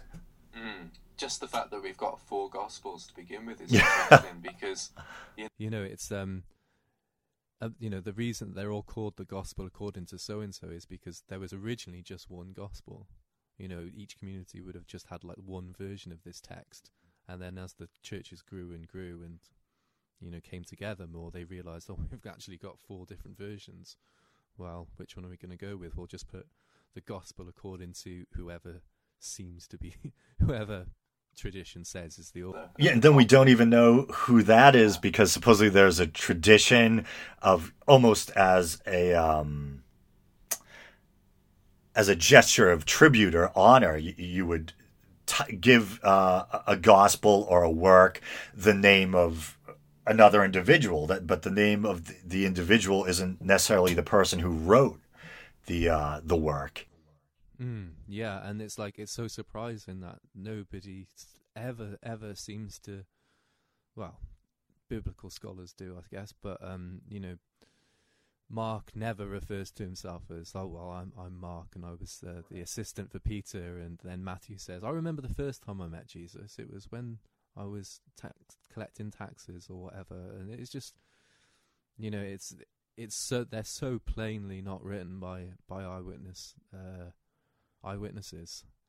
and it's painful when people try to make out that they are. It's maybe the closest. I don't know. I'm kind of I don't know if I'm talking out of sorts here, but maybe Luke. Luke was a Gentile, so maybe Luke wrote Luke, but I don't even know. He never identifies himself as Luke. That's the thing. And right from the start as well, he says there have been other witnesses and there have been other accounts, and I'm going to give you the true one. But not once does he say, my name's Luke, and I was assistant to Paul, and here's the real deal. Of course, Paul says that he was Paul quite a lot, and I think that's probably the most believable thing in terms of authorship in the New Testament, because then you've also got a lot of things from Peter and from John, and they're even less convincing. So yeah, it's a minefield, really a fascinating minefield, but it is. Yeah, and then there's I'm sure I can tell just by having this conversation with you that you're very well informed on the subject matter, and that so you probably already know about the Q gospel, right, which is a theoretical gospel that is supposedly probably a collection of sayings that the canonical gospel writers drew from, or at least some of them, because we have Matthew, Mark, Luke, and John, but I believe Mark is supposed to be the oldest, right? And then what is it? Matthew, I think, drew from Mark, and both of them probably drew from the hypothetical Q, I think, as it is. Yeah, and then John didn't like any of them, and he came along and wrote his own version. Yeah, which has a completely different flavor than the synoptics. And as I said, it even has Jesus dying on a different day. And then there's the Gnostic Gospel of Thomas, which is kind of like a collection of the wise sayings of Jesus, which I think they think might also have a connection to Q, possibly, or something like that. Yeah, I think that's a bit more... Nobody really. It's a hard one to call, really. Some people argue that it's that. There's not a lot of supernatural stuff in the Gospel of Thomas, but it does seem to mirror some of the sayings in the synoptics, I think. And it's fantastic as well. I really like the Gospel of Thomas. I think it's very. I think all good. I think.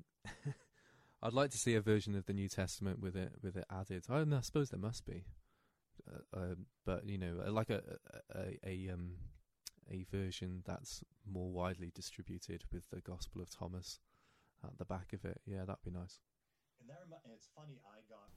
It's funny, I got really upset, not necessarily as a non-believer, but and it takes a lot to get me upset, but as someone with a love of biblical scholarship and a love of religious history. Speaking of Fox News, because I mentioned them earlier, I think the guy's name, I forget his first name, last name is John Kasich. John Kasich, I think it is. He was an anchor for Fox News, and he's now, I believe, a sitting politician. I forget which office he holds, but it was on the heels of the discovery of the Gospel of Judas.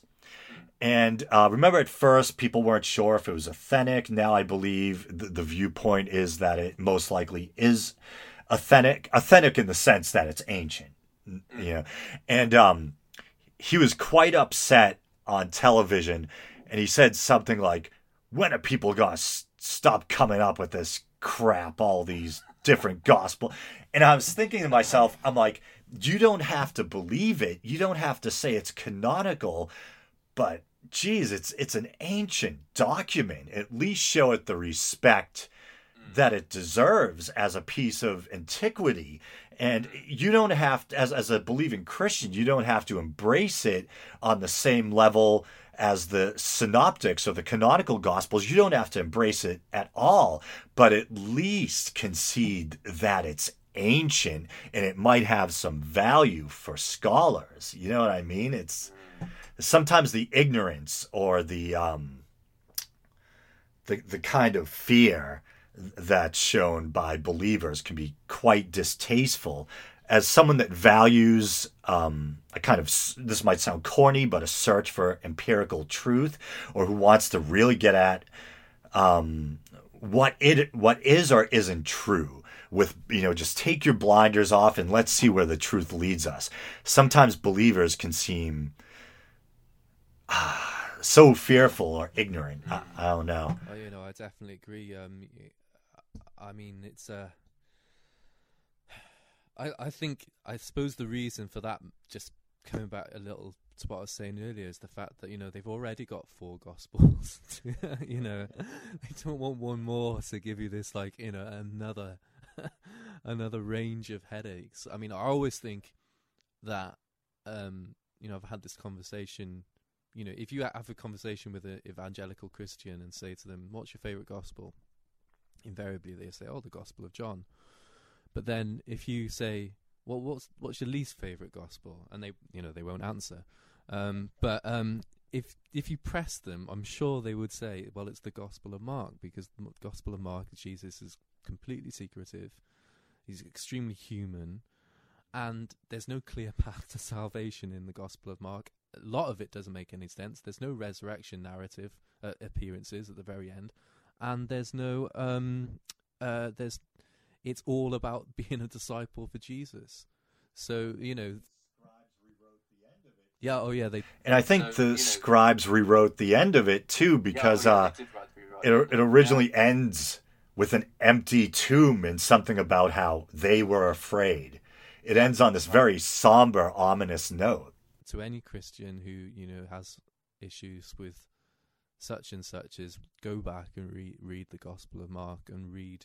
and just try and figure out the Gospel of Mark, because I don't believe you can actually do that. I mean, you know, I don't suppose you have to, because you can just believe the other Gospels. But, you know, if you're serious about wanting to find out what the earliest Christian Gospel of Jesus was all about, then go and figure that out. That's my challenge anyway. And it's funny, you know, sometimes... just shows how we're all susceptible to peer pressure to some degree. Maybe I'll listen to like a William Lane Craig or someone who's a perhaps well-spoken but nevertheless devout believer, you know, or highly educated believer or theologian, and I'll start to say, am I the crazy one? And I'm like, maybe something really did happen. I'm like, well, you know, you have this point in time in the first century where all of a sudden everyone starts believing that this guy rose from the dead. Maybe something really did happen. And then I kind of bring myself back around and center myself again. I remind myself about some of the things we've been talking about how early Christianity borrows from other traditions, how there are purported other miracle workers and messiahs walking around, how even Roman emperors had miracles attributed to them and things like that.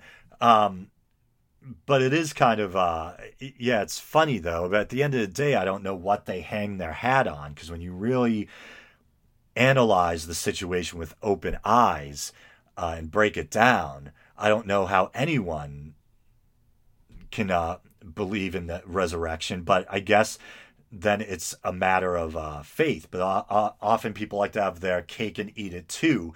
You say faith by definition means believing in what can't be proven, and yet people like William Lane Craig will try to give you all this evidence why they believe in what they believe, and yet the evidence is kind of shoddy.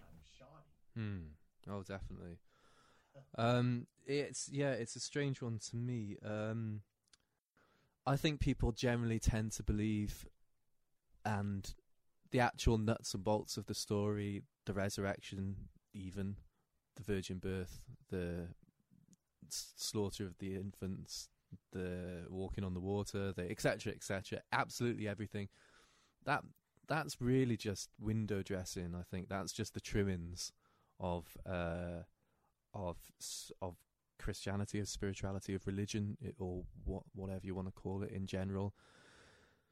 Believers get themselves tied up in knots over all those things, especially when they talk about interpreting them as figurative or as symbolic or whatnot. To me, I don't think that, even though they resolutely stick to a lot of details and resolutely defend their cases right from the start, that makes me extremely suspicious of them. I think one of the things that, I was brought up a Christian, I went to a church school, but one of the things that kind of convinced me that it wasn't real was this huge emphasis on the nature of belief. You know, it's like, well, you've got to, like, especially with the Gospel of John, you've got to believe, that's the most important thing. Why are you making such a fuss about belief? If it was real, it would be real.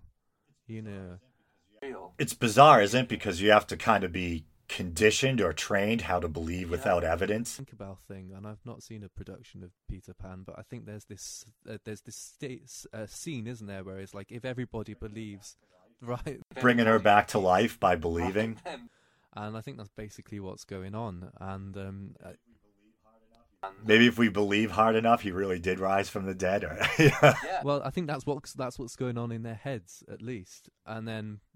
But then I also remember this version of I think it was a comic book or something. I can't remember it. I've just thought of it now. Years and years ago, where there's this version of, someone puts on a version of Peter Pan, and nobody believes hard enough, and Tinkerbell remains dead. So I think that's probably a bit closer to the truth. Oh man, yeah, and it kind of touches on what I said before about, when you think about, Christianity's been around for like 2,000 years. When you think about how old the human species is, how old the earth is, the universe, it's like Christianity is a leaf born on the wind, in a sense, or it's just a small fraction of a second in the history of man or the history of the cosmos. And yet people are so susceptible to belief, and they're so afraid to give up their beliefs. I sometimes wonder, how is the next thing going to come when people still cling so blindly? But maybe it ties into what we were talking about before, how with the advent and the progression of scientific knowledge, literal belief keeps receding or eroding, and people have less and less room to stand on. Well, you know, people who believe literally, fundamentalists.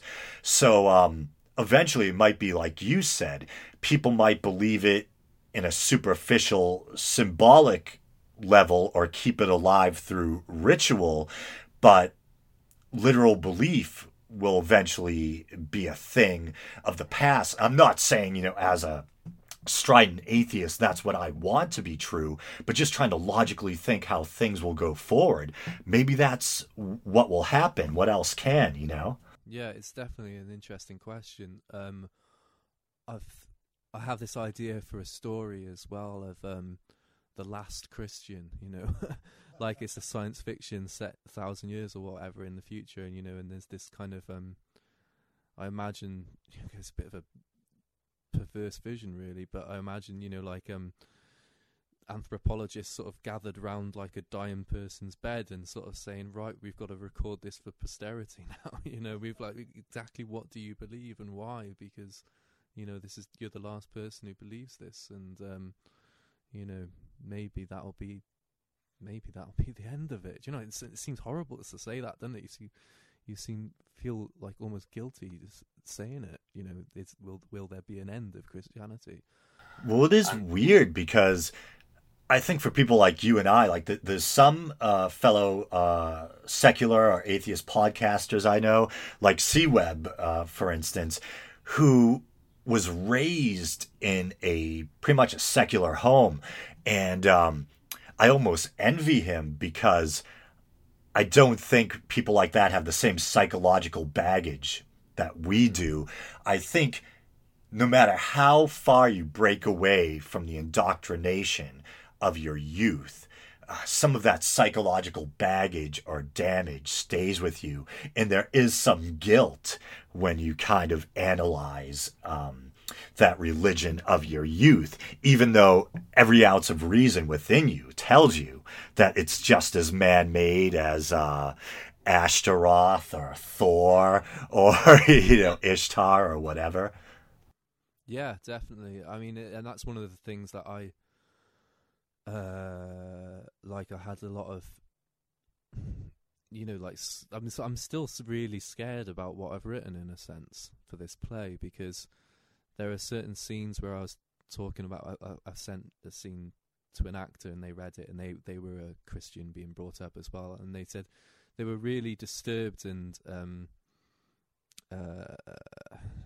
just not put off, but disturbed and, you know, like felt icky by this scene in which Jesus is abused by the other youths of Nazareth. You know, they're saying to him, "You're like, you're a bastard, you're unclean, you're a filthy Gentile, you're not a real Jew," etc., etc.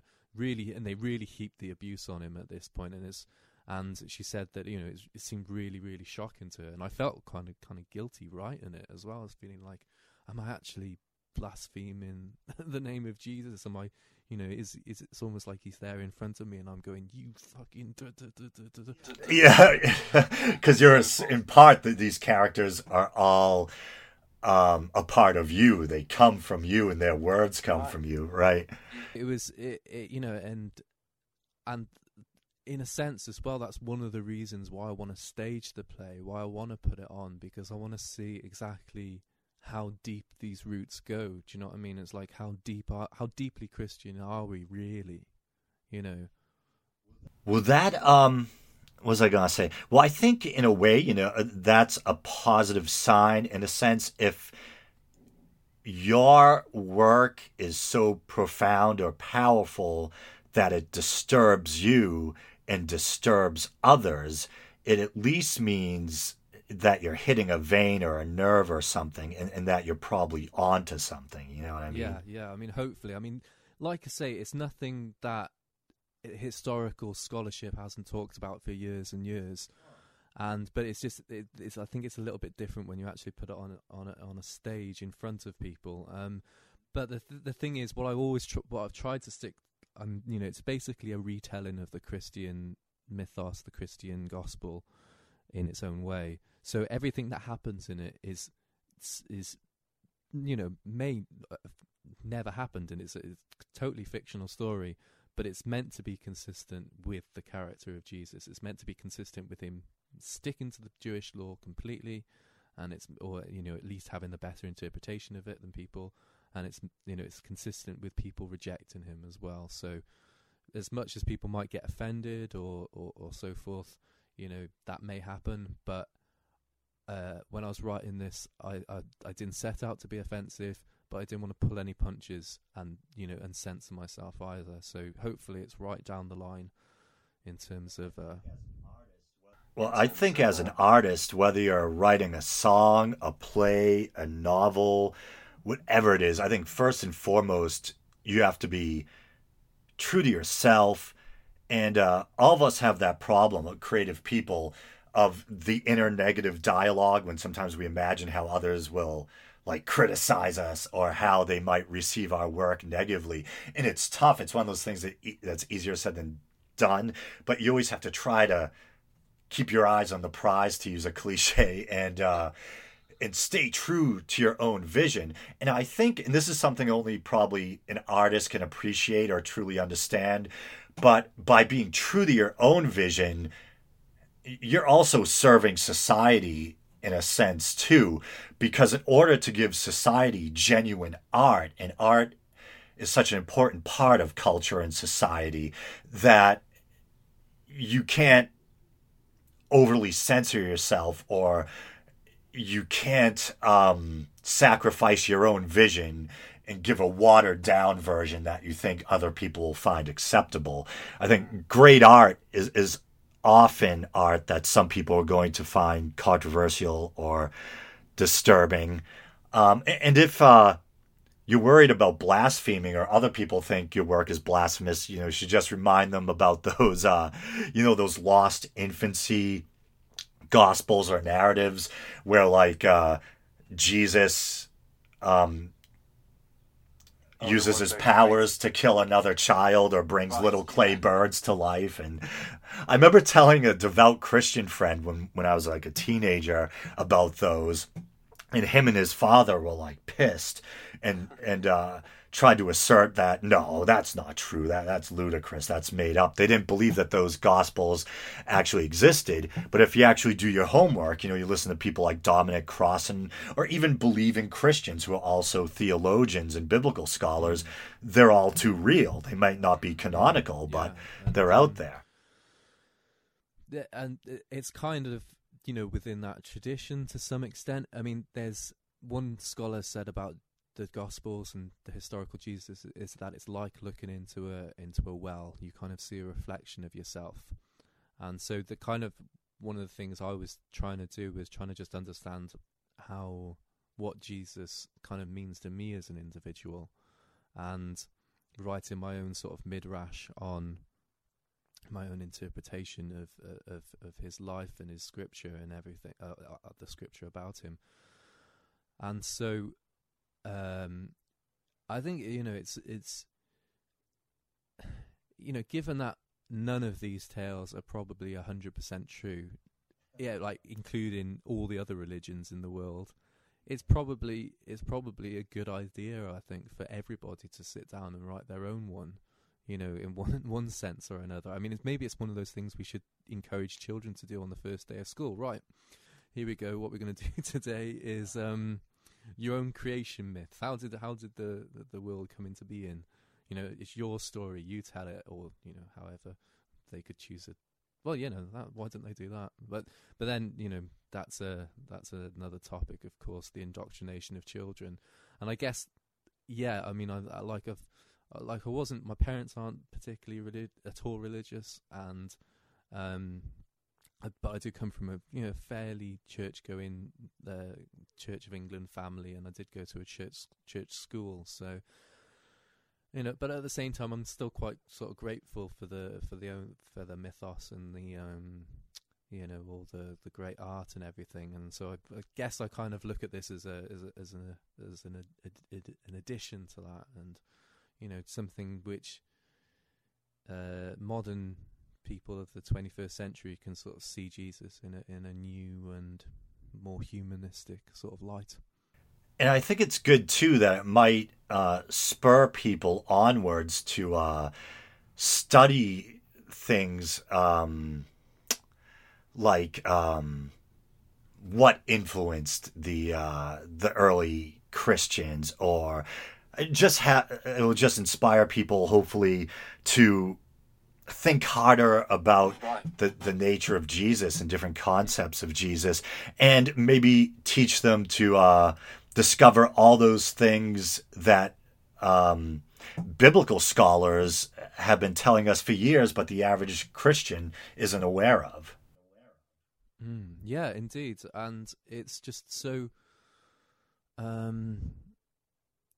you know, there seems to be a sort of such a limitation on this sort of thing, you know, as if it's like this kind of secret knowledge that only, you know, extremely intelligent, learned scholars can understand. And that's not the case. I mean, I remember recently I read that 80% of any scientific subject, and I'm going to include the humanities here, can be understood by virtually everybody.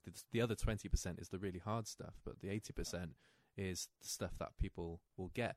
And I think people have always got that the kind of gospels are a mishmash of different traditions. And, you know, and why's Jesus got two names, Jesus and Christ? Is there a reason for that? There probably is.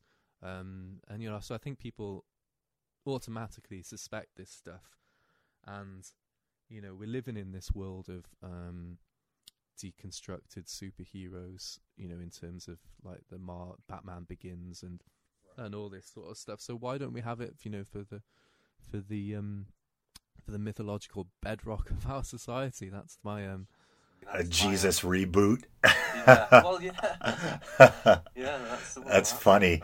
Heavy way of looking at it. But, you know, it's that's it. I think this kind of a divide, or like a division or a compartmentalization that the average believing Christian has to kind of acquire or employ, where on the one hand, obviously the Bible is made up of different books. I mean, it even says the book of so-and-so, the book of the, you know, whether it's the Old Testament with the book of Genesis, the book of Leviticus, the book of Numbers, or whether it's the Gospel of Mark, the Gospel of Luke. I mean, it's telling you right there that it's made up of different parts. And yet I think like the average devout Christian almost envisions the Bible as this one perfect book with one author, perhaps even God, that kind of drifted down from the heavens. And they don't really stop to fully think, to be fully cognizant of the fact of the implications that these books were all written by different authors. Yeah, yeah, definitely. And, I think that's the one big challenging thing, at least coming from a Protestant background, which is where I come from, is that there's, I think, a lot of believers and I suppose just religious people, particularly Muslims, have a similar thing to this, is they like the kind of gripping onto the Bible and saying, this is it, this one thing, you know, centers the universe, this one thing, you know, you can just imagine beams of light coming out of it, you know, and everything like everything coming together just here and now in this perfect one text. And, you know, it's such a fantastically powerful idea, but that idea's been debunked by philosophy since ever, perhaps, but at least certainly in the last 2 centuries or so. And you know, they're never really going to get it back, and so they're just, I think they're always going to look progressively more pathetic in their defense of this or that about, you know, this particular little detail, you know, in the Bible. I don't know, it's a tricky thing, because apparently, according to, I'm not sure if you listened to Robert M. Price, the Bible Geek podcast. You ever heard that one? Oh, yeah. Actually, there's a follower. I'll give him a little shout out. Yeah, I have followers. My disciple. No, there's a guy who listens. I call him a friend. I consider him a friend of the show. Goes by the Twitter handle Crocoduck. And I had no idea who Robert M. Price was until recently, and he sent me a link, and it was to a talk he gave called Is the Bible Mein Kampf? And it was about the way that non-believers tend to demonize the Bible, instead of, even though, yes, we don't believe in it literally, looking at it as a kind of a literary treasure or something like that. Yeah. And so I did a whole episode on that because I actually apologized because I had posted a bit from Leviticus, I think, on Twitter, where it talked about how any child who curses their mother or father should be put to death. And I kind of cheekily wrote Wicked Little Book. And Crocoduck said, no, it's not wicked. You know, we stand on the shoulders of giants, etc. And then he introduced me to the works of Robert M. Price. And so I did a whole episode about, is the Bible really wicked? Is it this ugly, evil thing? And my conclusion at the end of the day is that it's both. It's an inspirational literary work that's sometimes filled with beauty and poetry and moral truths, and it's sometimes filled with absolute Bronze Age barbarism and ugliness. And one point, and I learned this through the process, I asked myself, I was trying to be intellectually honest and trying to unmask my own hypocrisy, if there was any, on the subject.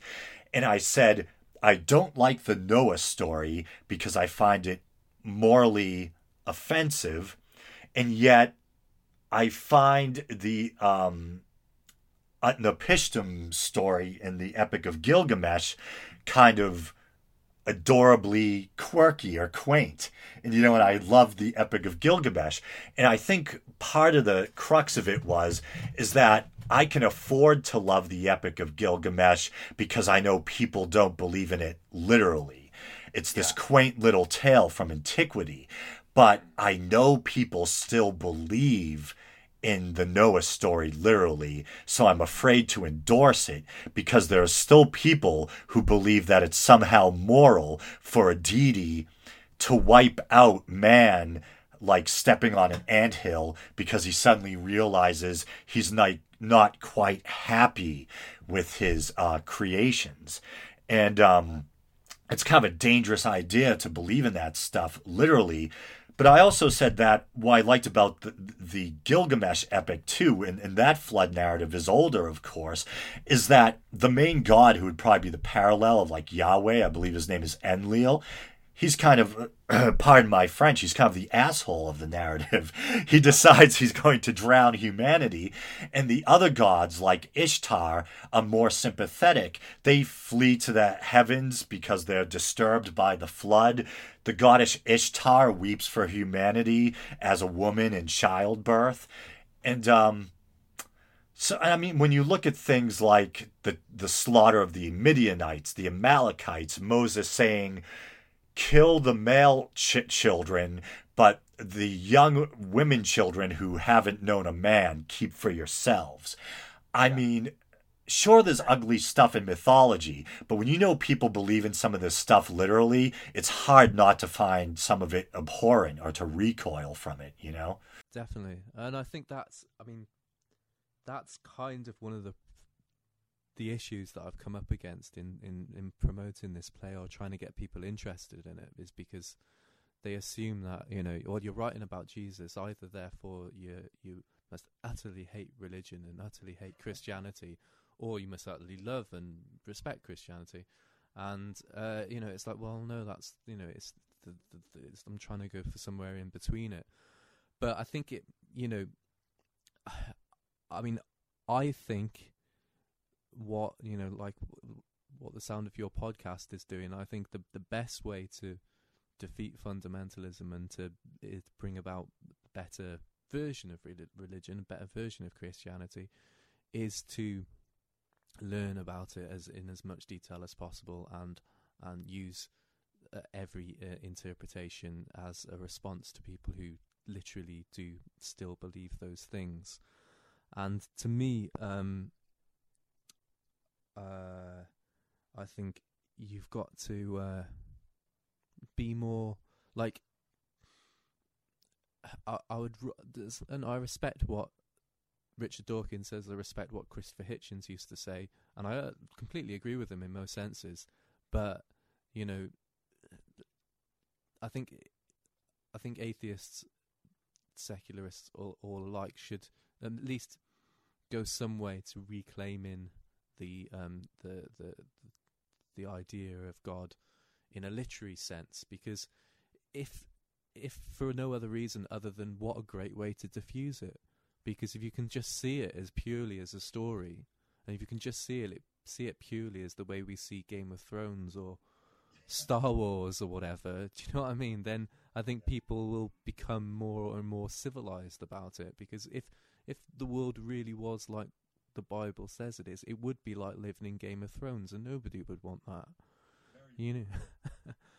And so, I mean, I think, you know, education is the best weapon against the ignorance and so forth. And so to me, but you know, this comes from, you know, living in a European country and not having, you know, religion anywhere really apart from in church. And so, you know, it might be a different kind of, because I remember when I first got the internet, well, when YouTube really first started taking off and everything, and I watched the Atheist Experience, and I watched, you know, the Sam Harris debates and stuff like that, and I, you know, I was really surprised at how vociferous American atheists were. And, you know, but then, you know, you think about it, it's not really that much of a surprise when you've got the you know, those big billboards on highways and stuff. So I don't know. I mean, if there's one thing that gets on my nerves, I do hate it when Christians say things like, oh, atheists are so angry or so, you know, willing to attack. And it's, well, you know, they take that inspiration from somewhere. Yeah, that gets under my skin too, and I like what you were talking about the somewhere in between, because I think, you know, why does that have to be either or? In a sense, why can't you have an ardent love of mythology but believe it's dangerous to take it literally? You know what I mean? Yeah, it's like, yeah. I think believers have trouble trying to wrap their heads around how someone can kind of have a love or fascination for the study of religion in general and for myths and symbolism, but have the rational perspective that, okay, they all seem to be man-made, so maybe we shouldn't take any of them literally, you know, and somehow they have this view of the atheist as the kind of arrogant, cold, boogeyman or whatever that I mentioned earlier. And yeah. And it's like, I still, for lack of a better word, I still consider myself a highly spiritual person, and that sounds weird. And I'm a fan of Bill Maher. You know, he's an ardent atheist, outspoken atheist, and he would sometimes kind of chide guests saying, well, what does that even mean, spiritual or something like that? And I know what it means to me. It's like, I believe in the spirit, I believe in the soul. I just doubt that they survive the death of the body. You know, I believe that consciousness is an emergent property of the brain. We know the brain is this kind of multifold, compartmentalized organ. We know there's parts responsible for emotion, vision, memory, impulse control, and we know when the brain deteriorates or gathers plaques or whatever, you end up with like Alzheimer's, damage one part, this happens, that happens, etc. So I believe in the term spirit or soul poetically, like as being synonymous with psyche. But I believe the soul is the product of neurons or whatever. And when the brain go, I'm definitely a strong atheist in that sense. I believe most likely when the brain dies, consciousness dies. That's the end of the road. It's an emergent property. And for people who think otherwise, I would ask them to look at, unfortunately, their loved ones with Alzheimer's, or to look at a coma patient, or to look at a person who sustains a massive brain injury or something like that.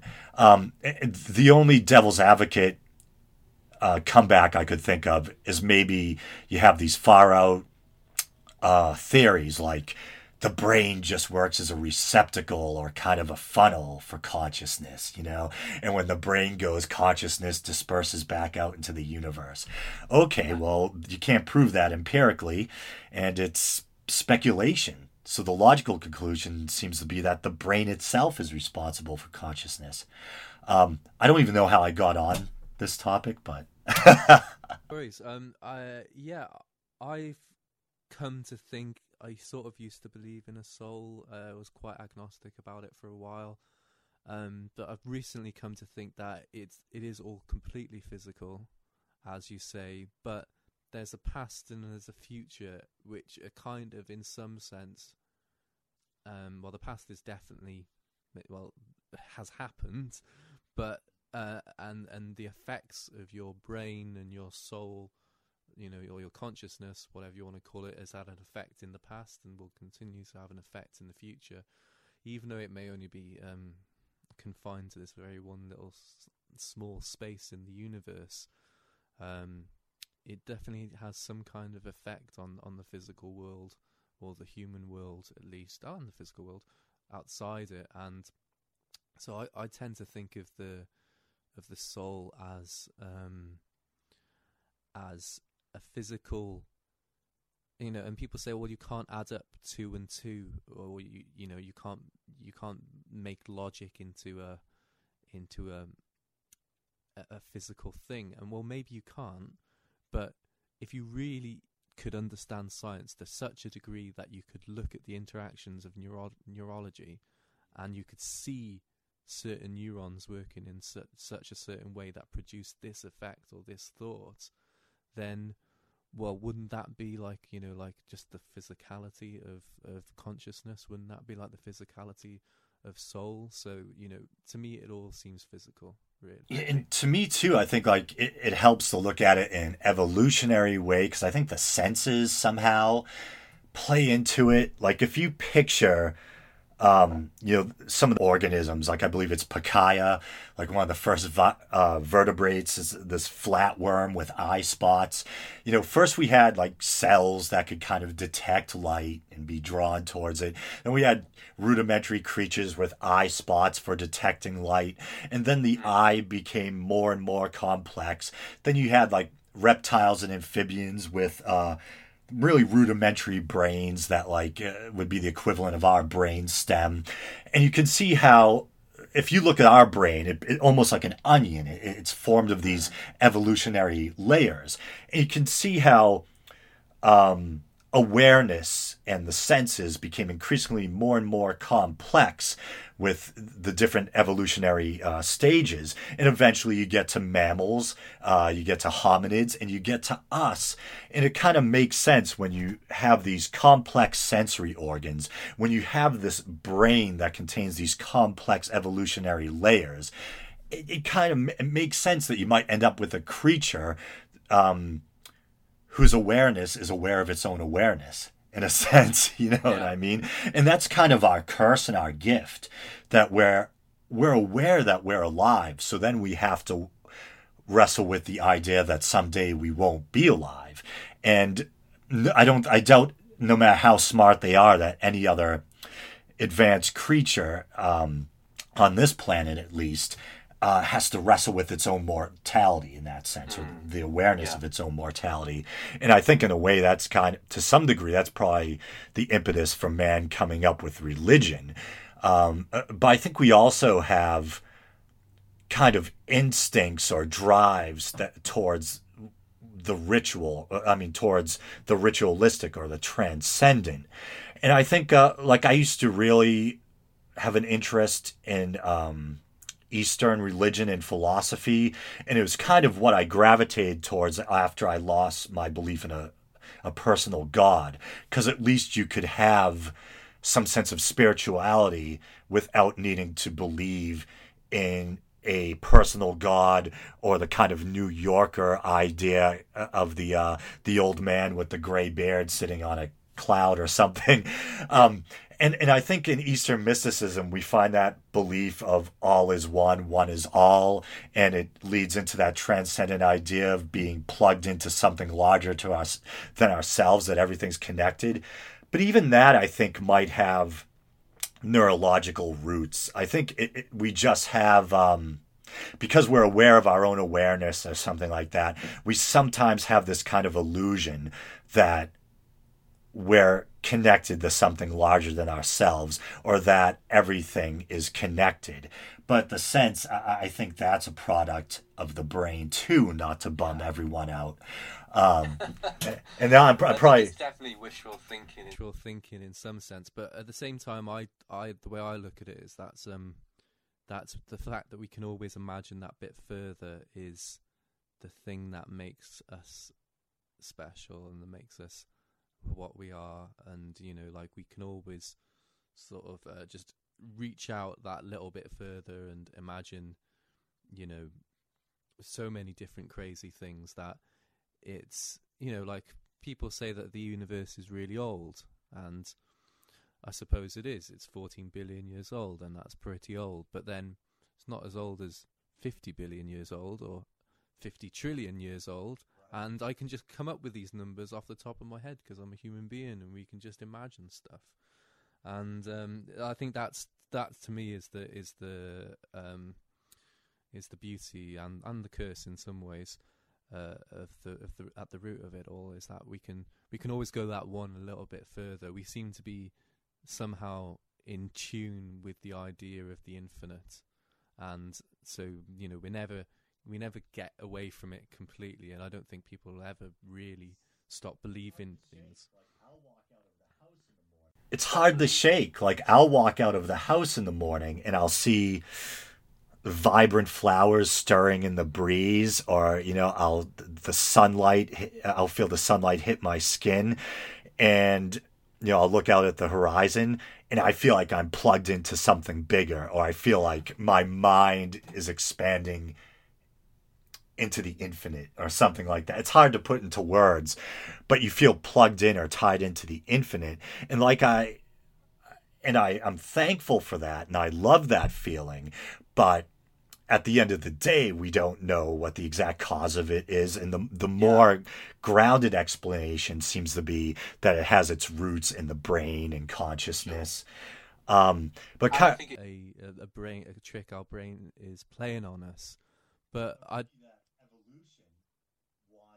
it could be that evolution wants, not, it's weird to say evolution wants because you make it sound like a thing with a will, but it could be an evolutionary advantage for a being to feel euphoric or to feel tied into something. You know, it's definitely. That you can observe that in gorillas who start doing a weird kind of grunting and dancing almost when there's a big storm coming in, and they start doing this weird.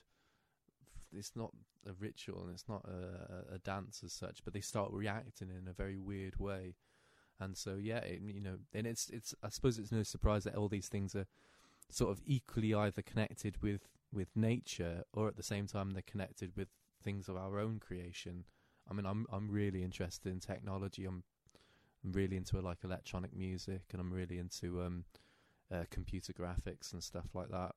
And one of the things I love to do is just watch a great computer graphic video, you know, and with all the fractals and all the numbers and stuff like that in there, and that just completely blows my mind. And those things are kind of, you know, completely human constructed in one sense, at least. I know we take a lot of that from nature, but, you know, I think we've just got like an instant ability to be able to be amazed and numinous about things, and that's great word, numinous. Yeah. No, Hitchens used to use the word numinous.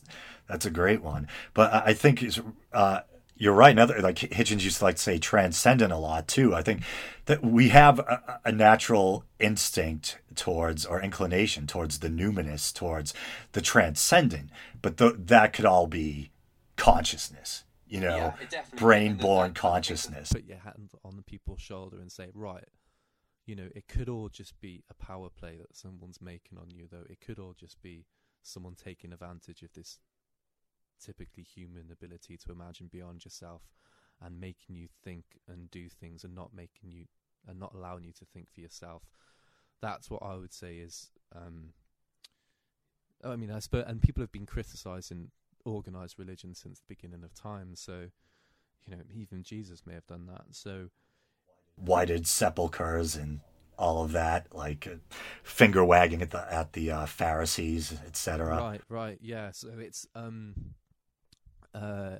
so you know, right from the start, it's a very, very sort of powerful, dangerous tool, I think. And I suppose what I'm trying to do is just, I mean, I look at the study of religion in the same way that you might, like a biologist might look at a study of a really poisonous wasp or something. You know, like you can put it under a microscope and you can go look at it and think, fuck, that is a scary creature. You know, it could do this to you, make your blood swell up inside your veins or whatever. And so with me, I kind of, you know, I like to look at the real dark stuff in the center of religion, as I think that generally explains the most. Yeah, and it's good. I mean, if you're able to pinpoint what's problematic about it, then perhaps also you get a better understanding of what's good about it too, and yeah, what can be done away with and what can stay, what's useful about it and what's isn't. But it's funny with that talk about consciousness and, you know, that sense of awareness that we have of maybe a higher power, or you feel like you're one with the cosmos, whatever. I forget which Richard Dawkins book it was. It might have been The God Delusion. But there's a part that really stuck with me. And I don't know if this is an English poem or what, but there's a chapter entitled Binker, I believe, and it's referencing a children's poem by the same name. I think it's named Binker. And it's a poem about a child with an imaginary friend named Binker. And he talks about how Binker is always there, how Binker is this and that, and how he's Binker knows this about him and he knows this about Binker. And his point was that there might be a correlation between the imaginary friend phenomenon in children and in the sensation that adults have, that they sometimes feel like there's a presence other than their own, or that they're aware or tied into something bigger than themselves. Right, yeah. My friends told me about that. I haven't read it myself, but I wouldn't be surprised at all. I think that's extremely, extremely likely. And that could be a survival type of mechanism as well. Yeah, and there's all this new sort of scientific study of religion where they're looking inside people's brains when they're praying and stuff like that. The God module, itself. Remember that? Yeah. And all that is, but I can see, you know, I think there are a lot of evolutionary biologists, or some evolutionary biologists have made a case for why it's a good idea to have this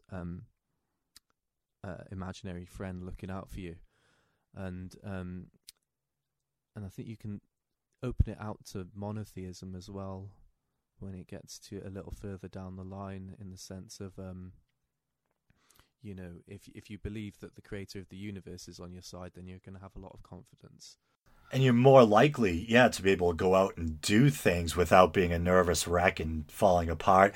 Like, I use an example, like, because I spoke about how I like Joseph Campbell. And Joseph Campbell has this theory that I find fascinating, but I kind of disagree with. He would talk about hidden hands, this feeling that when you follow your bliss, it's as if you're being guided where you need to go by these hidden hands. And I used to talk about how sometimes I even still do this. Like, let's say I drive, I don't know, 40 miles away for a party or something, and I'm driving home, and maybe my car is not the greatest in the world, or I'm afraid I might be having engine trouble or something. And I'll find myself going, oh, please just let me get home in one piece, you know? And somehow I almost feel like I'm convincing myself that there's something staring me home.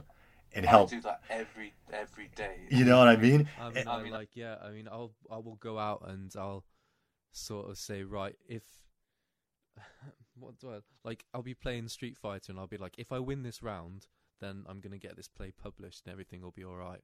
Right. Yeah. Like complete fandom, and it's like, why would that have anything to do with this? But it's you know, like, yeah, it's just, it keeps happening in my brain, and hopefully it's one of the things that allows me to get this, you know, like, that allows me a bit more of a, let's say, for want of a better word, a spiritual perspective on these sort of issues as compared to a lot of atheists, you know, who you... Yeah, I like debunk it sometimes. Like, it stings because I don't want to totally debunk it, because it is a helpful type of mindset. Like you said, to feel like there's some kind of guiding force or something. But the way I sometimes debunk it is with my sense of justice or injustice. I'm like, how can I say there's these hidden hands watching out for me when maybe 2 weeks ago along that same stretch of road, you know, a couple and their young children died in a brutal car crash? Or how can I say there's hidden hands watching out for me when on the other side of the world, a tsunami wiped out thousands of people like they were ants coming out of an anthill being stepped on or something? Or why does one couple give birth to a healthy child while another child is born with its brain outside of its skull and unable to function or something like that? Certainly. And, you know, so it's like there's almost something grotesquely arrogant or narcissistic or solipsistic about thinking that the big guy's watching out for you and keeping you safe. But what about every single innocent that dies that we read about in the news every day? Where were their hidden hands, you know? Yeah. And that's what makes it seem like a survival mechanism in a way. And in America, you've got a lot of things of like people sort of praying at football games and stuff, haven't you? Like they... yes, we do. For the victory that they got over the other team, who were praying just as well. Oh, musicians and actors too. Oh, the first person I want to thank is God. Like, really, you gotta thank, not to speak glibly, but the first person you gotta thank is your imaginary friend. Why not maybe, I don't know, your genes that you were born with a decent, capable brain, or thank your parents for passing their genes on to you, or for being decent people and helping to facilitate your creativity or something. Or I don't know, maybe thank your friends for not being assholes or something. I don't know, but you know, there's a lot you could go into. Yeah. And I suppose maybe if they mean it in just this metaphorical, figurative way, then we're like a form of humility. They never do, don't they? They always mean it in the person in the sky, and they look up at the sky at the same time they say it. It's like, what about all the other artists who are decent people? And we live in a golden age for creative people, where if we want to, we can publish our own music on iTunes, or we can publish a blog. But I'm thinking old term, because like I'm a musician too. I remember the days when I was in like high school, when you had to record on like a 4-track and try to pedal your cassette around to different like labels. What about all the decent artists who never got published? Yeah, but God liked you? Or why did God help one sports team win, and what about the other team? What are they, like, cursed? Yeah, you know. So I think that's the step that most people just don't want to take, isn't it? Because they don't want to admit to them. Because there goes the safety net, or there goes the illusion. Yeah. Then you have to say, "Holy shit! I'm one temporary being on a tiny planet. I'm one ape on a big mud ball." What happens if I step on the road at the wrong time and get hit by a car or whatever, you know? What if my cells start dividing the wrong way and I get cancer? But yeah, it's but at least you have the truth. At least exactly, embrace the vagaries. Try to. I remember there was a time when I was first losing my religion, and to quote REM in a sense, that I was a nervous wreck. I mean. Really? I was. How old were you when that happened? If I'm asking. Well, let's say I was in my probably early middle school years when I first started to put together the fact that the Easter Bunny and Santa Claus were made up. I'm not sure if you say Father Christmas or whatever in England, but you know, and we don't have middle school. Oh, middle school for me would be like sixth grade would probably be like I'm trying to think here. Like you enter high school when you're like 14 or 13, so I wasn't even a teenager yet. So it could have been like age 11 or something, and then you know like. Partly because of my own reasoning capabilities and also because other kids would spread the secret around at school. Like kids would find out from home and or older siblings and ruin it for everyone else. There is no Easter Bunny or whatever. And then your parents would hesitantly or be, you know, grudgingly admit that, yeah, those things are fake. Then I kind of put two and two together that people seem to talk the same way about Jesus and God as they did the Easter Bunny and Santa. And I started to think, I was kind of a naturally philosophical kid, as maybe all children are at some phase. Like you ask yourself, how do you know what's real and what isn't real and things like that. And so in middle school, I started to suss out that there may not be a God. And I started to, I've always had a love of drawing, a love of fantasy. So I developed a love of mythology. And that turned into an interest in world religion and ancient history. And then I started to realize, holy shit, the religion I was indoctrinated into seems to be pretty much the same as these dead religions we now call mythologies. And wow, some of these dead religions, according to scholars, actually seem to have shaped the religion I was taught to believe in literally, and the religion I was taught to believe in literally seems to even come out of some of these dead religions, namely Mesopotamian polytheism, etc. And then, you know, you read about Zoroastrianism and different things, and eventually, I would say... by the end of my high school years, by the end of my late teens, I had sussed out that the religion I was born into was basically made up, that there was no empirical proof for an afterlife, there was no empirical proof for a higher power, and I was a miserable little bastard. And most of my songs, because I told you I sang in a band, still technically in the band, but we don't practice, I wrote a song called Skull Fuck, and the lyrics went, how'd it go? Woke up this morning, sunlight seared my eyes, torn into this world that I despise. No holy father to drive the demons from my head. The mirror shows me reflections of the living dead. And I wrote a song called 6 Feet Down. Good, and 6 feet down one. What if there's no great beyond? What if there's no what if there's just oblivion? But I found a way to rhyme oblivion with beyond. But and so that's kind of a reflection where my mind was at as someone in their late teens, early 20s, and I was miserable. I was a tortured artist.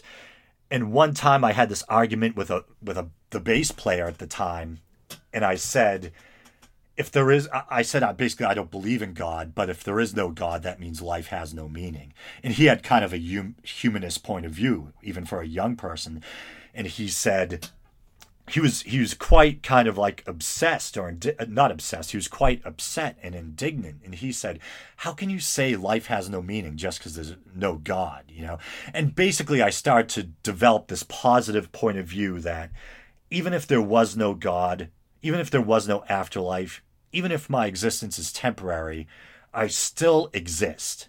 I'm still a living, breathing being with thoughts and feelings. I'm still here. And that's something. And I still had empathy and compassion, which I think are evolutionary traits at the end of the day, too, as much as apologists want to put a religious spin on those things. I think those are things that kind of help like group solidarity and empathy Those are traits that can help social beings. But also, unfortunately, tribalism and violence are also traits, as we can see in chimpanzees, which we naturally possess too.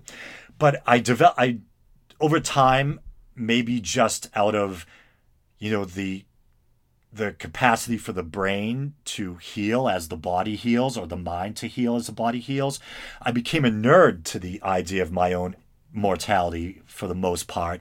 And the older I get, the less the idea of my own mortality bothers me. I'm still bothered by the idea of my loved one's mortality, but not my own. The idea of being dead doesn't bother me in the slightest.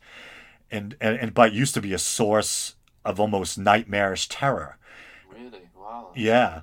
But I've come to like a humanistic type of point of view where I have a very positive outlook of the experience of being alive. And just try to enjoy the ride for what it is and try to do your best. And whether there's a God or not, we still do seem to possess traits like empathy and compassion. And we feel better when we're better to one another than if we're violent to one another.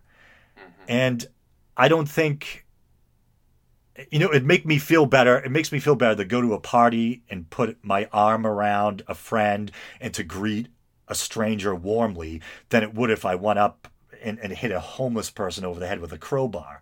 You know what I mean? So it's like, God or not, we're still these kind of moral apes. Yeah. And we should try to make the best out of this, whatever it is, and try to find out the truth of it. Life is so profound. Why not try to find out the truth of what it's all about instead of trying to placate yourself with a myth? You know what I mean? Yeah, definitely. Definitely. But that's somehow we got onto my story, but that's my story kind of. That is very, very interesting. I know I was thinking the same thing, that we should probably wrap things up, but I want you to give people the whatever crucial information you want people to know about the play, either sure. Where they can find out more about you, when, maybe about Kickstarter. I don't know if you have an account yet or what. So the name of the play is Son of Man. You can follow it on Twitter at Son of Man Play. You can find it on Kickstarter, which should be up and running now. And it's our Kickstarter is going to run from the 1st of June 2014 to the end of June 2014. And so we're looking for support from atheists and agnostic donors across the world to give money to us to support this first, which I think is the first atheist play about Jesus. I could be wrong about that, but I can't find any others, so I think it might be. So if you could come to Kickstarter, Son of Man, or Twitter, Son of Man Play, then please do come and give your support. We've got some tickets to give away and T-shirts and things like that. And, what I'm hoping for, I guess, is that I'm hoping it opens up a doorway into more atheist fiction about religious narratives, because there's so many things that there's so many stones, I think, that we've not really picked up and looked under in terms of the fictional world. I most often think this about prehistory, about proto-humans and things, but specifically in this case as well. And, for instance, I just think, wouldn't it be fantastic if there was a story about how the Old Testament came to have been written, with the Babylonian exile and all that sort of stuff. So maybe if we get this Jesus play, if it captures people's imagination, perhaps we can create even more atheist works about religion for atheists, and that would... Okay, so Alexander Nye, the man behind the play Son of Man, and it was awesome talking to you, and I feel like I sat around talking with a kindred spirit or an old friend, and I'm glad we got to have this stimulating conversation, and I'm glad that you got to get word about your play out there as well. It's been great talking to you, Phil. Really, really enjoyed that. That's really stimulating, and thanks so much for having me on. It's a big, big help. Me too. We'll stay in touch on Twitter, and who knows, maybe we'll come back on again someday. Great. Yeah, I'd love to. Hi, thanks for listening to this special interview episode of The Week in Doubt. If you enjoyed the show, please consider leaving a review or subscribing through iTunes. You can also go to Podbean and check out the archives and most recent episodes. If you'd like to contribute to the show's upkeep, you can do so while you're at the official Week in Doubt Podbean page by using the PayPal widget. You can also go to the Week in Doubt YouTube channel, follow us on Facebook, follow the show on Twitter, and we're also on Stitcher now. I think that's about it, so thanks for listening, and until next week.